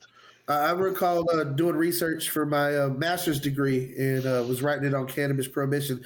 And at one point, Thomas Jefferson had to uh, use hemp to buy weapons for the Continental Congress because they weren't going to take U S dollars because America was a new country. The money was worthless. So like, you want these guns, you're going to have to give me two thousand pounds of weed. Yeah. Yeah. Isn't that something? Makes so much sense. Yes, Thomas Jefferson sold two thousand pounds of weed to buy guns for the Continental Army, but they're not going to teach you that, you know, because they're afraid of critical race theory, you know? Well, you, you know what? We have to ignore those people. Uh, that's all you got to do. You know, when you come across ignorance, uh, when you come across an ignorant people, this is Cheech's thing. When you come across an idiot, change idiots. that, that, that's Cheech's, Cheech's here's line. My thing, like Cheech's thing, changing idiots, that that was my stance a little while ago. Now I'm tired, man. Now it's there's a lot of idiots in this world, but we got to educate, you know? To yeah. the most part, educate them or distract them. Mm. It's easy to distract people, you know. That's what I'm saying. You know what I'm talking about? I, I got a plan. Do we have time? Yeah, Tommy, hey, we got as much yeah. time as you want to take, Tommy. Okay, I got a, um, I got yeah. a plan. I got a plan how to uh, to deal with the homeless, and my plan is to hire them as movie extras, actors, whatever whatever their their talent is. Uh, but they they they they would make if they can do nothing else, they would make great movie extras. Because an extra, just you get told, you stand here, wear this, do that, and it's very simple. Uh, so my plan is to, and I and I had a talk, by the way, with a, a, a lady that worked in the legal department in, at City Hall, and uh, she listened to my plan, and she she didn't knock it in any way. It, it, she gave me that sort of like, wow, that could work. Now, my plan is this for the homeless is to, because we have cameras everywhere. So we could designate any any place in in, in, in the city as a movie set, a movie uh, permit. We're shooting a movie here. So the neighborhood now belongs to the movie company. Now, it's not going to change anything without anybody's permission, you know, absolutely. Now, and what I want to do with the homeless is is search the homeless camp for the actors, for the, the you know, for the creative people, for anybody that that has any ambition to, to, to make more of their, their lives and what they're doing. And also to use their homeless encampment as a movie set. So when you're finished shooting their movie, you're, you, the movie with them, because the movie is really going to be about how we've rehabilitated these people on the street. We've given them uh, uh, uh, more than uh, they need in order to, but we're also giving them a job with money, and, and and by the way, they're all going to be in unions. There's an extras union, there's an actors union, there's a, uh, you know, the camera union, there's all unions. And unions are, are great because they keep track of their members. You have to really be alive and, and, and so on in order to collect the checks and the and the goodies. And so we would have a, a way of, of uh, finding out who is on, on on this particular street, and then finding ways to move them off the street into uh, decent uh, housing, living areas, and rehab centers, because that's an, a big, big thing that we need in America. We need more uh, rehab uh, facilities. But And that, that that that's another thing, because I did a little talk with uh, a rehab, cannabis rehab. They're using it, cannabis as a rehab tool. They're using the twelve-step program, but they but they added a, net, a thirteen, which is do it all with cannabis. and, uh, I approve that rehab. And it's working. It's working. And and so I want to help. You know, when when when I when I do this. Uh, I, I'm going to uh, do this incognito, by the way. I'm not going to be uh, fronting any of this, but I'm but I, but I'm going to get it done, because the, the whole thing is getting control of your city. You can do it more with the movie company than you can with any kind of policing or politicians or any kind of bullshit like that, because the movie company is not there forever. They're just there long enough to do the movie, then they move on.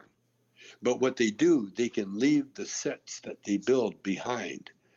And that set, instead of being a set that they're going to tear down and rebuild another one, these sets can be permanent. So we can have permanent low, low cost housing, and not just, you know, something that looked like something out of a communist country, you know, but a, a, a village where it's designed by artists. Movie artists are the best in the world. And so when you build a castle, that castle stays. When you build a, a whatever it is, it stays, you know, and, and and it stays for the people. And and that's, you see, the reason we have such a homeless population in California is because of the weather. And so what we need is low rent, easy to deal with campgrounds. Of course, every campground has to have rules. We have to have that we're uh, uh, civilized. That's what civilization means. To be civilized means that you have certain rules. You know, you just can't shit in the street if you feel like you got to shit. You got to go to a place where where that's taken care of. you know. And right now, the homeless in L A, they ignore all those rules. You know, I've I've seen people just, I've seen a woman just lift up her skirt and squat and dropped a big log in the middle of the street and then kept on walking. Yeah, you know, po- poverty is, is bad. Same, I mean, I, same, I've same, seen it in New York. I've seen it in Dominican Republic. Anywhere yeah. you go where there's major poverty, this, you know, it, it, um, I was in Dominican Republic with my, my wife's family uh, over the holidays. And, you know, her father, my father-in-law asked me, you know, uh, what do you think of our country? And I said, well, I think you need less police and more more garbage men. yeah, yeah, yeah, yeah. And and I, I look around here, and it feels like we need the same thing in a lot of in a lot of places. Yeah. Yeah. And, and Tommy, I love your idea of of, of the homeless. Uh, I I work for a labor union outside of my advocacy with Normal, and bargaining for the common good is a new twenty-first century labor practice where unions can go in and, and bargain for commu- things that help the community. Because you know what we understand is uh, uh, workers are a community, and yes. you know, have you brought this to the Screen Actors Guild or the studios in a formal? Proposal? No, no, not yet. Because I would love to see the next time they go to negotiate a SAG contract that, you know, that's put into there that so many people have to be homeless and the set should be built and left behind, you know, for the community. That is an amazing idea. Yeah. And, and and I call on those unions to do that. If, if yeah. that, that makes absolute sense and, and yeah. it's really better that, man, it, I never thought in a million years getting a chance to talk to you, you know, as a celebrity, but you, you, you're the real squirrel master, man. You got some real insights, and you know, no, no, no kidding, no kidding. See, here, here, the, the, the, the trick is money. That's why I want to become the wealthiest guy, because you know, you talk to unions, everything else, it's all about money. You know, they, they, you need to pay the unions to take care of themselves. You've got to pay everybody. And so that's what that's what I see a budget going. Instead of, you know, sending some billionaire to the to into space for six minutes, use that money to, to, to, to spread around to pay. Yeah, I, I would love to pay people to be extras. You're being paid. You get a check every month or every two weeks or whatever. You get a, a an actual paycheck with deductions, and, and and those deductions are for union dues and for your health benefits, for schools, whatever the fuck it is, you know, and and and, and we do that, and, and that's why the first movies that I'm going to be doing is is going to be building these structures and that. I got another idea for for uh, low rent housing, because a lot of I, I notice I've been doing my homework, and, and a lot of the homeless are. Are are what they are. They're they're like campers, and they're exhibitionists. They're campers that like to be seen, you know, and and and they and so they're perfect movie fodder. You know, they want to be seen anyway. They want to be photographed. They want to be noticed. You know, and that's a human trait. You know, that that we all we all want to do it, and that's why people act up bad. That's why your kid will act bad, because for attention. See, and that's why Donald Trump, that explains Donald Trump, you know. He did, he never had it when he was a kid, and so he's taking it when he's an adult, you know. And, and, and, and it's so understandable. But what we have to do, we have the wherewithal to do it. That's what I'm saying about the movie company. And and with the only difference, I, what I'm going to do, and I have, I'm telling you guys because you're interested in this. See, once I take it to the money people, Uh, they're going to uh, first of all, I, I'll, what I'm what I'm going to do is get a budget. See, that's the first thing you need in any movie is a budget. That's the most thing. The idea of what it's going to be, forget that. The budget. When they shot Cleopatra or the Ten Commandments in, in Egypt, they hired the Egyptian army to be extras. That's how powerful a movie company can do. What they can do. Elizabeth Taylor, by the way, she got a big ass diamond. That was her page. You know, she didn't want money. She wanted a big ass diamond, and, and, and because she's had so much money at, at that time anyway. So what we do with, with movies, instead of striking the set and forgetting about them, or like in Universal, you go back there. There's a the sets are rotting. They're, they're they're not being used because they're they're they're just fronts. You see. But what we, we can do with the right, look, look at we can do with, with the right architect, with the right, like Frank Geary, for instance. He's a very good friend of mine. And I asked him about the homeless situation. And he told me, he says, we've always had homeless, you know, in, in the Middle East, they call them Bedouins. They're called uh, gypsies in, in France. They're called different things in, around the country. And what France does uh, to help their homeless, the gypsies, they pay them to leave. They do. They, you're allowed to be in the south of France for the summer, but after the summer is over, we pay you to leave. And so the, they, they have this circuit where they travel around and they get paid to leave. And they get, in other words, they, they're traveling with their horse and buggy or their their trailers or whatever they are. And when they come into a neighborhood, yeah, there's some theft going on, but uh, it gives cops works. And, and there's some, uh, but there's more like small goods, you know, they'll make, repair pots and pans, and they, they do all sorts of uh, clean up neighborhood stuff. And like I, I, I knew gypsies in, in, in, when I was in prison. So so what, what we what we do with the movie, see, we got control. Now we got a, a, something that's not going to go on forever. It's going to stop. And that's what people with their lives, you know. You can't live on the street forever, dude, you know. Okay. For a little while, fine, but not forever, because you got to join the rest of the humanity, you know, in one way or another. If you're a traveler, then keep traveling. But if you're going to stay around, then make your roots and, and, and obey our laws that, that we have. And uh, we, we do that. See, that's my job. That was that was because, I, I you know, I'm very close to to to God. You know, I'm very close to God. I know there's a God. I just look at my wife, and and I and I realize not only there's a God, but He likes me. he, really, he, he really likes me. Tommy, I, I, there are a lot of people out in the world that love you. Um, you know, as a comedian, you you told hard truths, and you know, for yeah. some people, you mentioned the P C police. They might take an excerpt out of this and not understand the entire context. But you're someone who, you know, people look at it and they try to put into a category of counterculture, but they don't realize you, like you just said, you grew up Uh, with prejudice facing you, and, and, and having a, an immigrant father. You raised a, a, a black daughter during the Civil Rights era. You know, you toured with Motown, where Jackson five was your opening act. You've seen so much of history and been a part of it.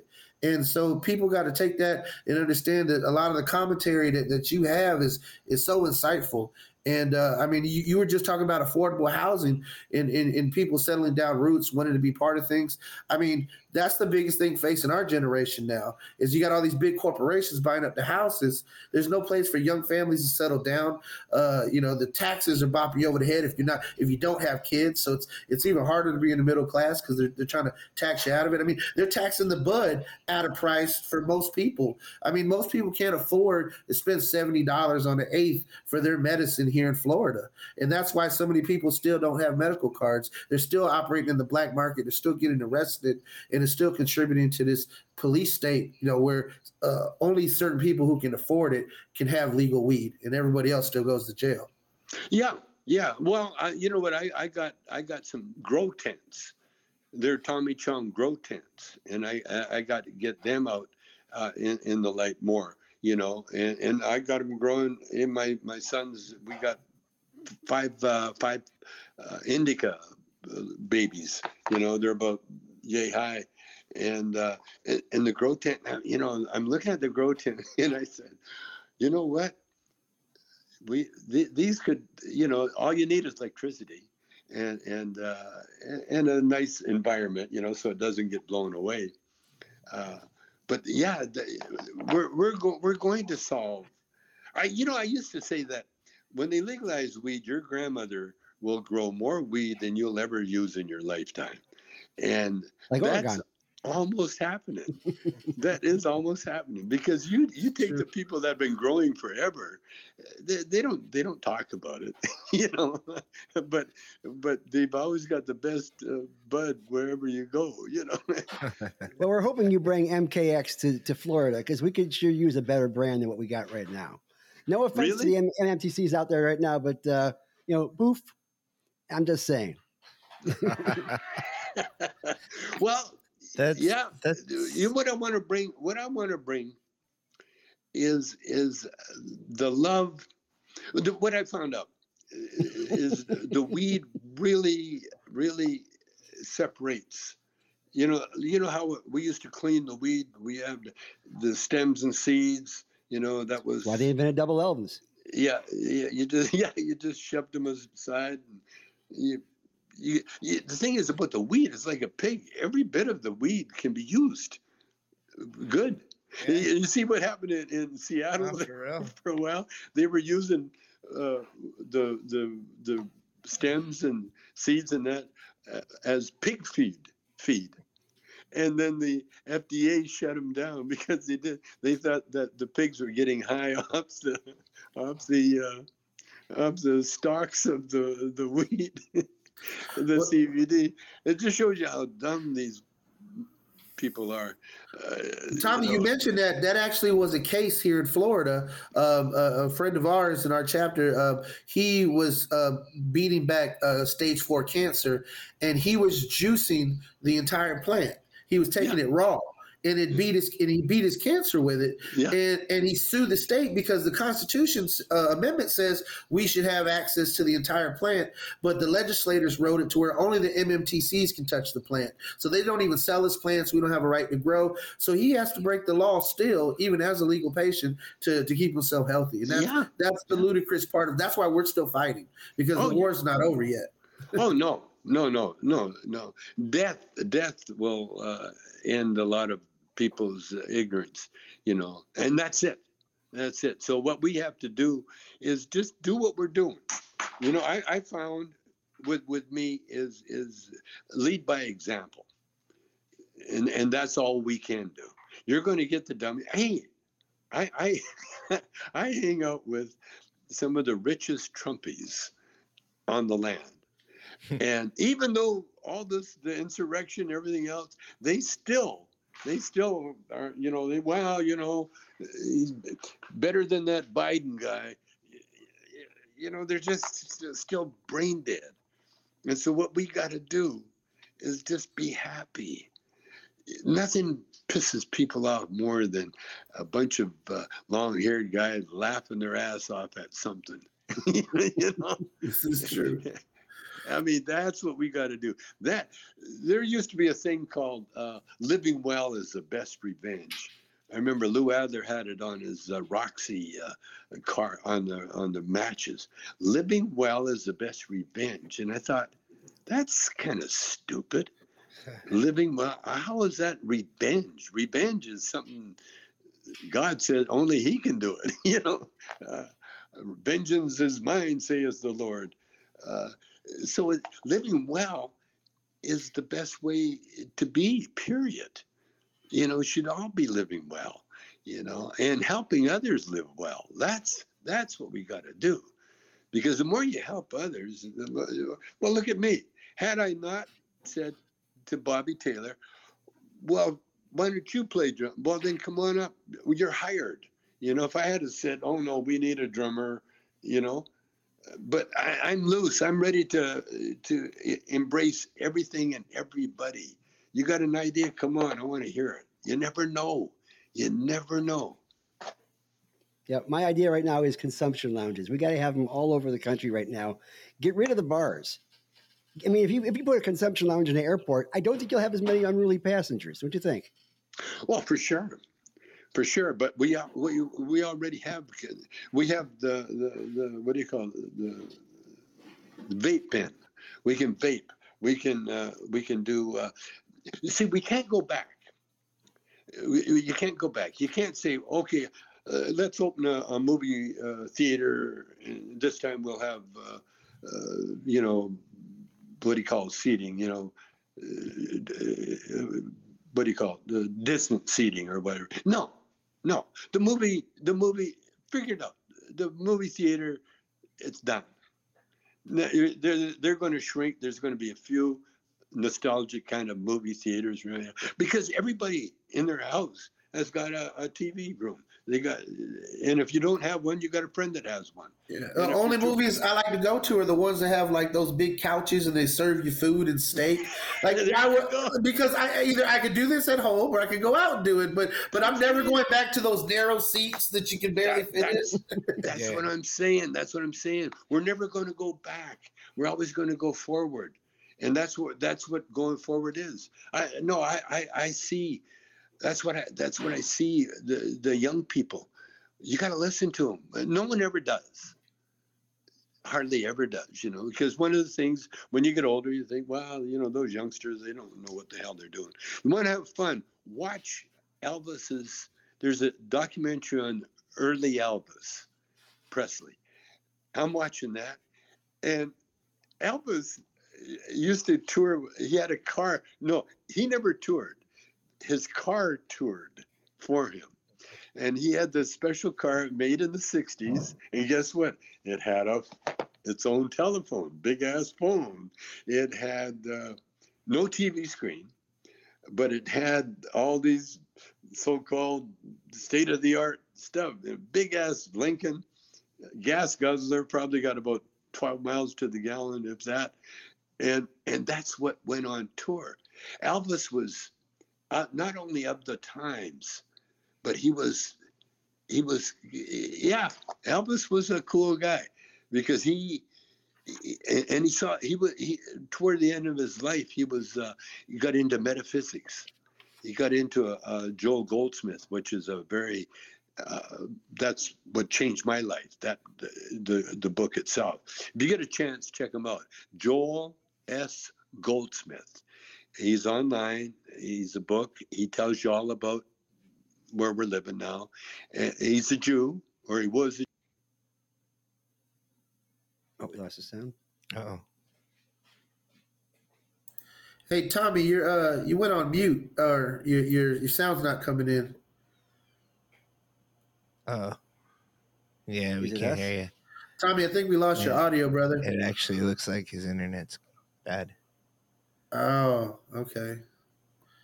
See, even in the modern I bet, era, I, the internet goes really in and out. Too. Yeah. Tommy's in the zone right now. Tommy, we're going to try to read your lips. I don't think you hear us either. Can you send him a, a message? Let me send him a chat.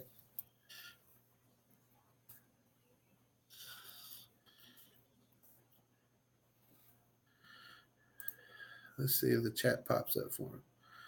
Uh-uh. Probably not. He's on his iPhone, he's so he still, won't see it. He's still going. Look at he's him go. In his zone, man. We're missing. Yeah. This is gold right here. The, oh man, the American people should hear this. Everybody should hear this. This is a message for the world. That this is the powers that be. Oh man, I don't know. Like I uh, kind of want to see like how long he can go. Hey, shoot him! No, shoot a shoot a text uh, uh, to to his uh, to his manager. Oh. Let him know the sound went out. It looks like he's saying something really funny right now, too. Oh, man, you're killing me, Smalls. Uh. Oh, my God. The sound went out, Tommy. Uh.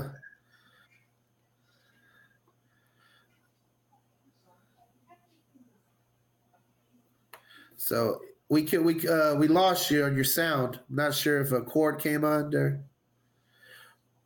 I think he's waving goodbye. Yeah. Oh, there we Are go. You yeah, you're back. Hey, we lost you on the sound there. I was like, oh no, but what you're happened? Back. I wonder. Yeah, Man, I, I, I have you. to go. That's that was my cue. That's awesome. Well, Tommy, we love you, man. Thank you so much for uh, being a part of the show, and, and just thank you for your commentary. I mean, you're a wealth of knowledge, and uh, I just wish we had more time together. Well, let's do it again. Whenever you feel like it, I'm I'm I'm available. Awesome. Sounds awesome, man. Thank Fantastic. you so much okay. for doing this. Okay, thanks, guys. All right. Well, before we end the broadcast, Carlos, go ahead and show them how they can get involved in Suncoast Normal and, and, and, and our mission to legalize it. All right. Uh. Now he's going. His, his manager said, he's running a little over. Hey, it's Tommy Chong. He can have it's as much just, time yeah, as he wants. You, you keep it going. You keep yeah. it going. Yeah. And I think like we should just take a moment since it's long. Like we yes. should chill while we're doing this portion still. Yes. You know, and and yeah, like I mean, it, we we solved the homelessness issue. Yeah. We solved a lot of different things there. It, hey, just with, Carlos, like, I, I have to ask like, you. I have to ask you, Carlos. As an atheist, did Tommy make you a believer today? I mean, I'm still not a believer. I'm still not a believer. Because he was going hard, man. He was but going hard. He, he said he said some awesome stuff that he, he didn't have to do with. Yeah, was, see, uh, you don't have to believe in God. You have to have Him believe in you. That's what I always say. I, man, whatever, Gary. Because if He doesn't believe in you, you don't exist anymore. You know, I'll just, you know. Doesn't keep, that make sense? Keep not wasting my time. Anyways. Ah, uh, we had to end the show like this. You don't have to go to. You don't have to go to church. You know, you yeah. know. But but if you feel as though prayer is a waste of time, that's understandable. Everybody has no beliefs. A lot of things that uh, Tommy pointed out, and I think one thing that I'm going to take away um, uh-huh. from what he said was that you got to be happy. Being yes. happy is going to be the best way to stick it to the, the, the people that are pissed at you, you know? The haters. If you're yeah, if the, you're the one that's upset, then, then then they're the one that's happy. So yeah, yeah, if you smile at a Nazi, he will beat you up. Yeah. But that's okay because, you know, you've made him mad. Yeah. So, so on that note.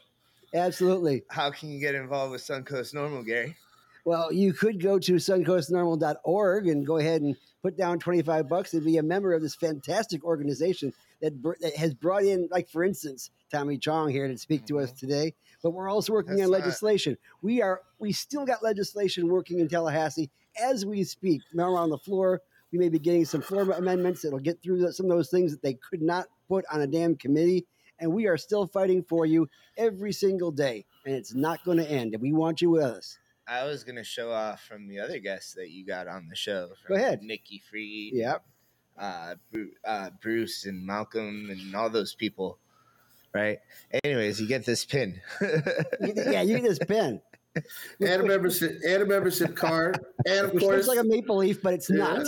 Yeah. And, Carlos, you're, you're uh, twenty-five percent discount for our members at Chillum. Yes, yes, over at Chillum Glass Gallery and C B D Dispensary in Ybor City. That's right. And uh, you can uh, download uh, the audio for this show on Pandora, SoundCloud, Spotify, Amazon Music, and iTunes. Or you can always watch us live on Facebook, YouTube, Twitch, and Twitter, and on our website, suncoast normal dot org slash watch live. Para la mejor de mota, va a la Chile. I'm not even gonna translate it. Like Gary, that's why I said it. I, I honestly, I'm not gonna translate it because I didn't understand it. Gary said, "For the best weed, come down to Chillum in Spanish."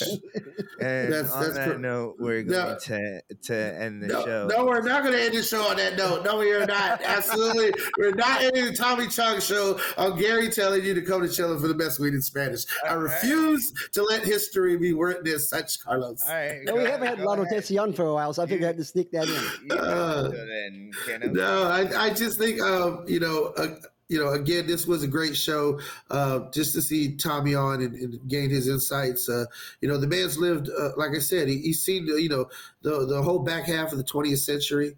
You know, uh, he's seen, you know, so much into this one. He's lived a, lived a, you know, a, a really uh, interesting life. And uh, just to, uh, like, you know, there's a saying in Africa that when an old person passes away, it's like a library burning down. And I think that, you know, it's it's important for uh, the community uh, to really take the time and talk to your elders and, you know, people like Tommy uh, who have been around so much, but also people like your own grandmother, uh, your your own grandfather. Uh, you know, I I lost my grandmother in, uh, you know, in, in uh, early uh, twenty twenty. And it's just uh, it, it was tough. To, to you know realize that you can't go back and uh, and always talk to people and get that history and get that firsthand knowledge. You know, Car- uh, Carlos, we were talking the other day about uh you know your own pop's experience in Cuba, and you know like Like that is a he's he's a wealth of knowledge. And I, you know, me not having my dad anymore, man. Uh, even when he lost the ability to talk, and, you know, I was having to treat him, get him R S O, get him his meds. Like that, that in itself, there are so many things. Like uh, you're blessed, man. Like you, you know, whether whether you want to believe in a higher power or not, the, like Tommy said, if there is a God, He does like you. You have both your parents, they, and they they are a wealth of knowledge and experience, and and uh, I just you know I, I know they're proud of everything that you're doing, oh, and uh, watching right now. Yeah, and and and I hope you know whether or not there, there is an afterlife, uh, I, it's a good thought to think my dad would be watching too, uh, because Tommy's comedy is something that, as an adult, I found something in common with my dad. And we had some of our best laughs uh, sitting there on the couch, you know, watching Up in Smoke, watching Still Smoking, watching Nice Dreams.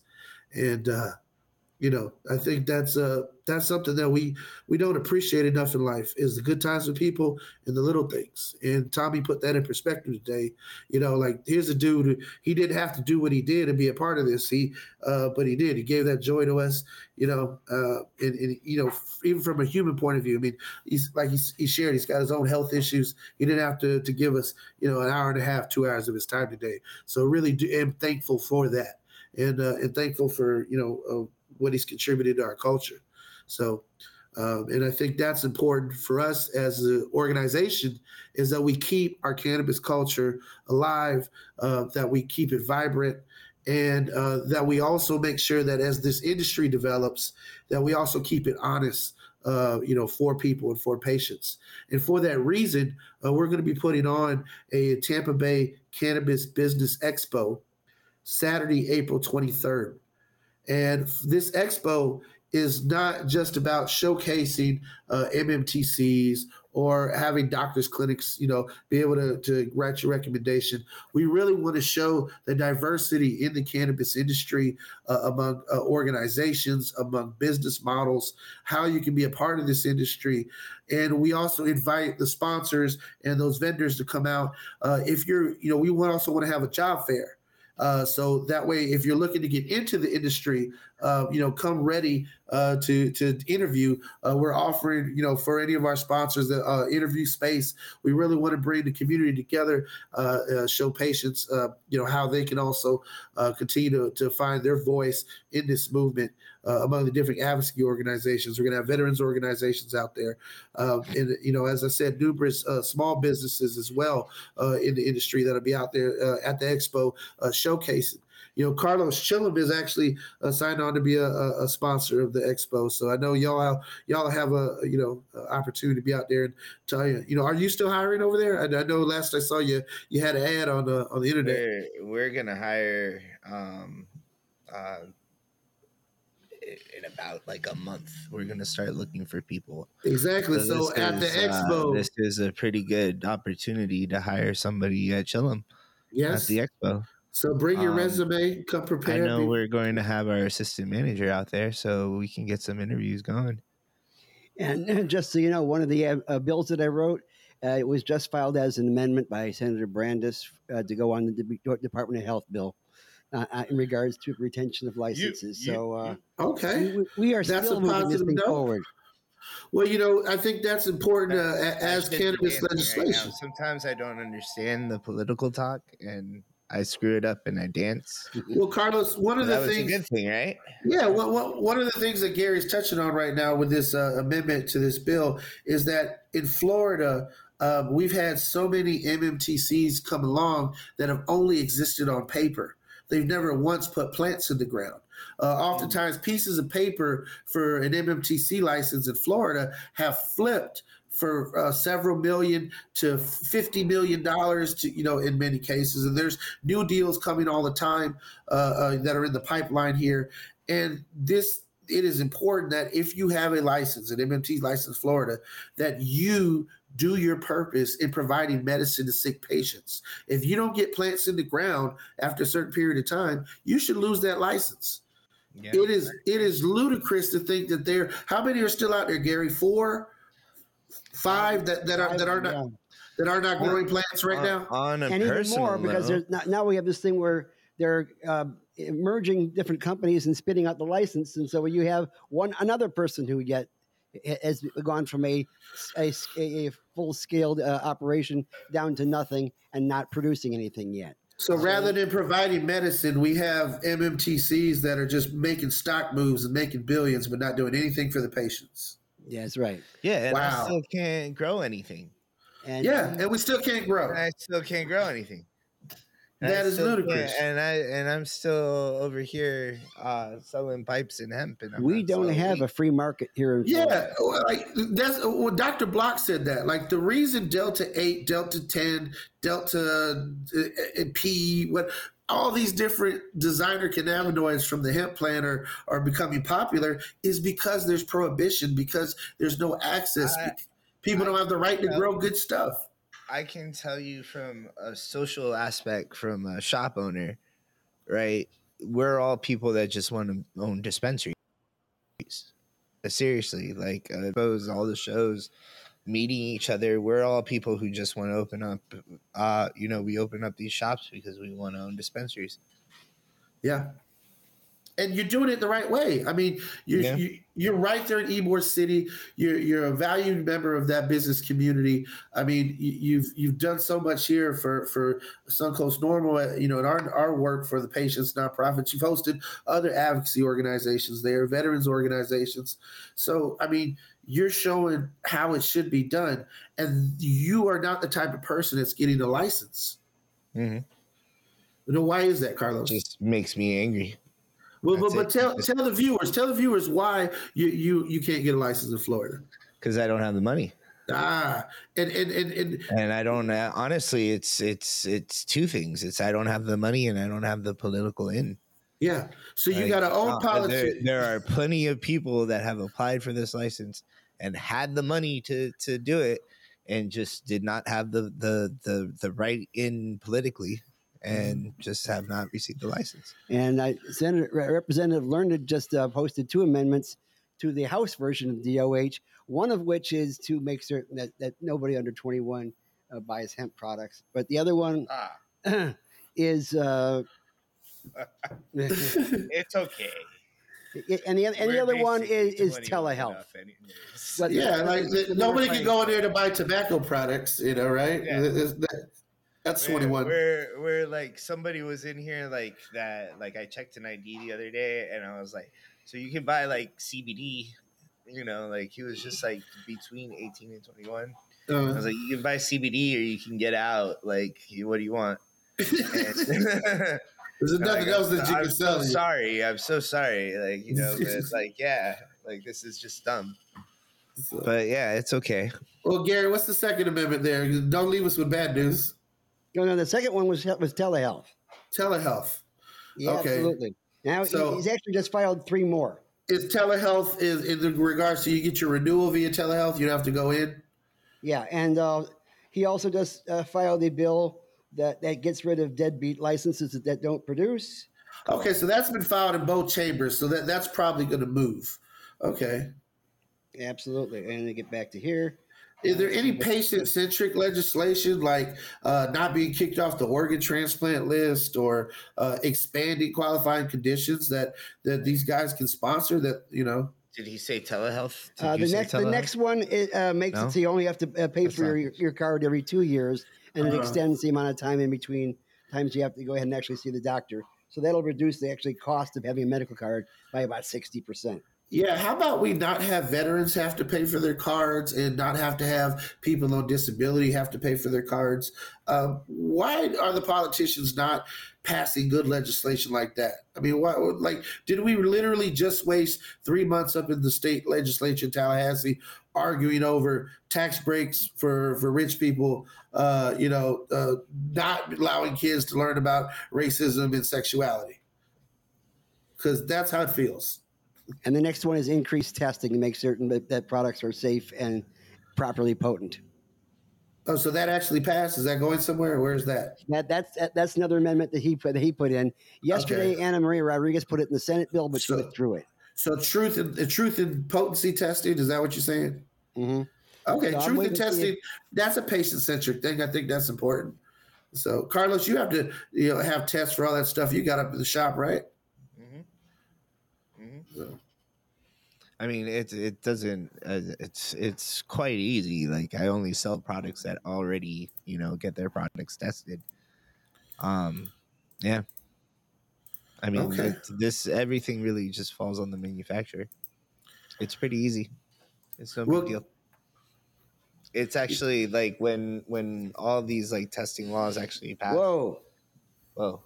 Oh, you got something off the press, Gary? What happened? Yeah, looks looks like Carlos Smith just uh, uh, filed the uh, re- reciprocity amendment. Oh, well, kudos to Representative Guillermo Smith. Uh, I think that is a smart piece of legislation. Uh, a patient reached out to me the other day from out of state, and they said they were coming to visit their family in Florida, and I had to break the bad news to them that we do not have reciprocity. And I was talking to a, a, a friend of uh, mine the other day who is a patient in Florida, and he's happy because when he goes to New Jersey, they do have reciprocity. It's not the exact bill that I wrote, unfortunately, but um, because it allows you to have a two-week uh, medical card for fifty dollars. Well, something is better than nothing, yeah. and and you're going to have to pay the cost of doing business. And basically, that's the state of Florida saying that if you want to buy weed here and you're from out of state, it's going to cost you fifty bucks up front. Mm-hmm. I mean, hey, what are they going to do with the revenues? I think that's a more important question, because they're going to two things are sure in life: you're going to die and you're going to pay taxes. Those are two things you guarantee. So, where's the tax money going to go from that? Do they have it earmarked? Okay, Larned general... just filed an amendment for public employee protection. Really? That's good. Okay, well, I would encourage uh, our friends in the Senate to do the same, and hopefully we can get that passed through. You know, public employees, uh, the reason that's important is any employment protection. Like, we originally started with this bill, we believed, and we wrote it in its original form, that anybody in the state of Florida who is a medical marijuana patient should not be fired from a job or precluded from employment just because they're a patient. Like, you know, basically pissing dirty and you're a patient, that doesn't make sense. And, and uh, you know, hopefully that'll eventually phase out uh, your analysis as a reliable drug test, because in the grand scheme of things, it's not. Uh, if you really want to test someone, an oral swab, you know, right before they get on the job would make the most sense. I mean, we're already testing people for coronavirus like that, where people got to, you know, take the swab before they do it. I think it makes sense for employment standards. If you want to make sure your bus driver, you know, isn't isn't getting stoned before, he, you know, he ends up going, do the oral swab. If you got to operate heavy machinery and you're in a sensitive position, that makes sense. But the fact that, you know, someone has to take a pee test to work in a cubicle all day, you know, or, or, you know, they're a public employee and they, they're, you know, they're getting I'd, fired. I'd have to be hired to work in a cubicle. I, I think any, oh, any sentence that involves oral and job should not involve the word swab. You know, like sometimes you say stuff and I just don't understand it. It's okay. Gary, Gary it's brings balance. I don't, I don't, it I don't brings balance. Like, it's deep. Is it like, it was that I, sorry, dirty I, or was I grew that up in the oral tradition. I'm sorry. What, was, what is happening right now? Oh, my goodness. It's, it's, All right, guys. I, I think well, look, call well, no, I, I just, I, again, um, uh, again, the, the expo I think is important. The legislative updates are important. Um, you know, I was just speaking on with the national normal chapters yesterday. And, uh, of course, we're going to have the other normal chapters across the state are welcome to come to the expo. We'll have a table for them. Uh, but, again, the most important thing we can do is continue to move forward. We got to move forward in this state, as Tommy was saying. We can't go backwards. Uh, we got to make this state where, you know, patients aren't being fired. They're not losing their livelihoods. People shouldn't be fired from their jobs for utilizing cannabis. End of story. Like we, we got to get to that's the that's the point we're trying to get to. It's going to take baby steps, but we're here to keep fighting, and we can't do it without you. Become a member. Suncoast normal dot org. Uh, We don't take money to do this job. We we want you to become a member. All the money goes into our advocacy work, all of our memberships. We make sure that we're doing everything we can to make sure we build a patient-centric system here, and that at a national level we continue to fight. Uh, there's some interesting legislation that hopefully by the end of the year we'll see. Uh, the MORE Act is still uh, floating around. Look, demand that Nancy Pelosi bring that to a floor vote. Uh, and then in April, uh, you know, we're looking for uh, Majority Leader Schumer to introduce the Cannabis Administration and Opportunity Act. And the Democrats, loud and clearly, you know, if they plan on holding on uh, to the House and to the Senate, I encourage them highly to pass cannabis legalization before the end of the year, before the midterm elections. Um, if they don't, I really don't see them holding on to power. And, and, and the worst part is that if we go into a, a split legislature uh, where there's going to be partisan gridlock, we won't see any legalization bills uh, move out for the rest of Biden's administration. And I just don't see us being able to kick this down to the, the can down the road another four years. Or as Tommy said, there are people dying, and they need access to this. And, and uh, death is something that uh, is going to shake people up. But uh, at the state level, we're seeing legislatures in places we never thought, like Mississippi and even Texas. And even though they're baby steps and they're not fully medical programs, at least they're getting there. And thanks to the normal chapters in Texas, in, in Georgia, Alabama, Mississippi, uh, all across the South, uh, South Carolina, who are fighting in hard prohibition states to get these last few dominoes to fall. Uh, because as we can see, the Eastern Seaboard now, uh, pretty much from Virginia up to Maine, we have legalization in one form or another, the entire West Coast. And then we have, you know, the Midwest now, uh, from Colorado to, to Illinois. And we're, uh, you know, Ohio's on the horizon with legalization. So uh, the Deep South really is the last bastion of prohibition. And it, it would strike a big blow uh, to the way the police state in this country is carried out, uh, and how the war on weed uh, has affected so many Americans, uh, you know, over the past eighty years. Cool. Well, I love you guys. Absolutely. Bye. Peace. Mm-hmm. Oh, yeah. This has been The Rotation, and you have been a part of it. You can be a bigger part of it by joining Suncoast Normal. Suncoast Normal is an organization that can help you make the change that we all need. Go to the Suncoast Normal website and become a member, because that is how you become part of the change. You can find The Rotation podcast on both SoundCloud and iTunes, but you can always join us in The Rotation at suncoast normal dot org. At that very website, you can join the cannabis movement by becoming a member of Suncoast Normal, gain access to cannabis events, cannabis info, Normal's legal network, and even a free membership to National, all by joining Suncoast Normal. That website again is suncoast normal dot org. You can also find us on social media at Suncoast Normal. Uh, find us on both Facebook, Twitter, Instagram, and YouTube. And thank you, Gary, and good night. Good night.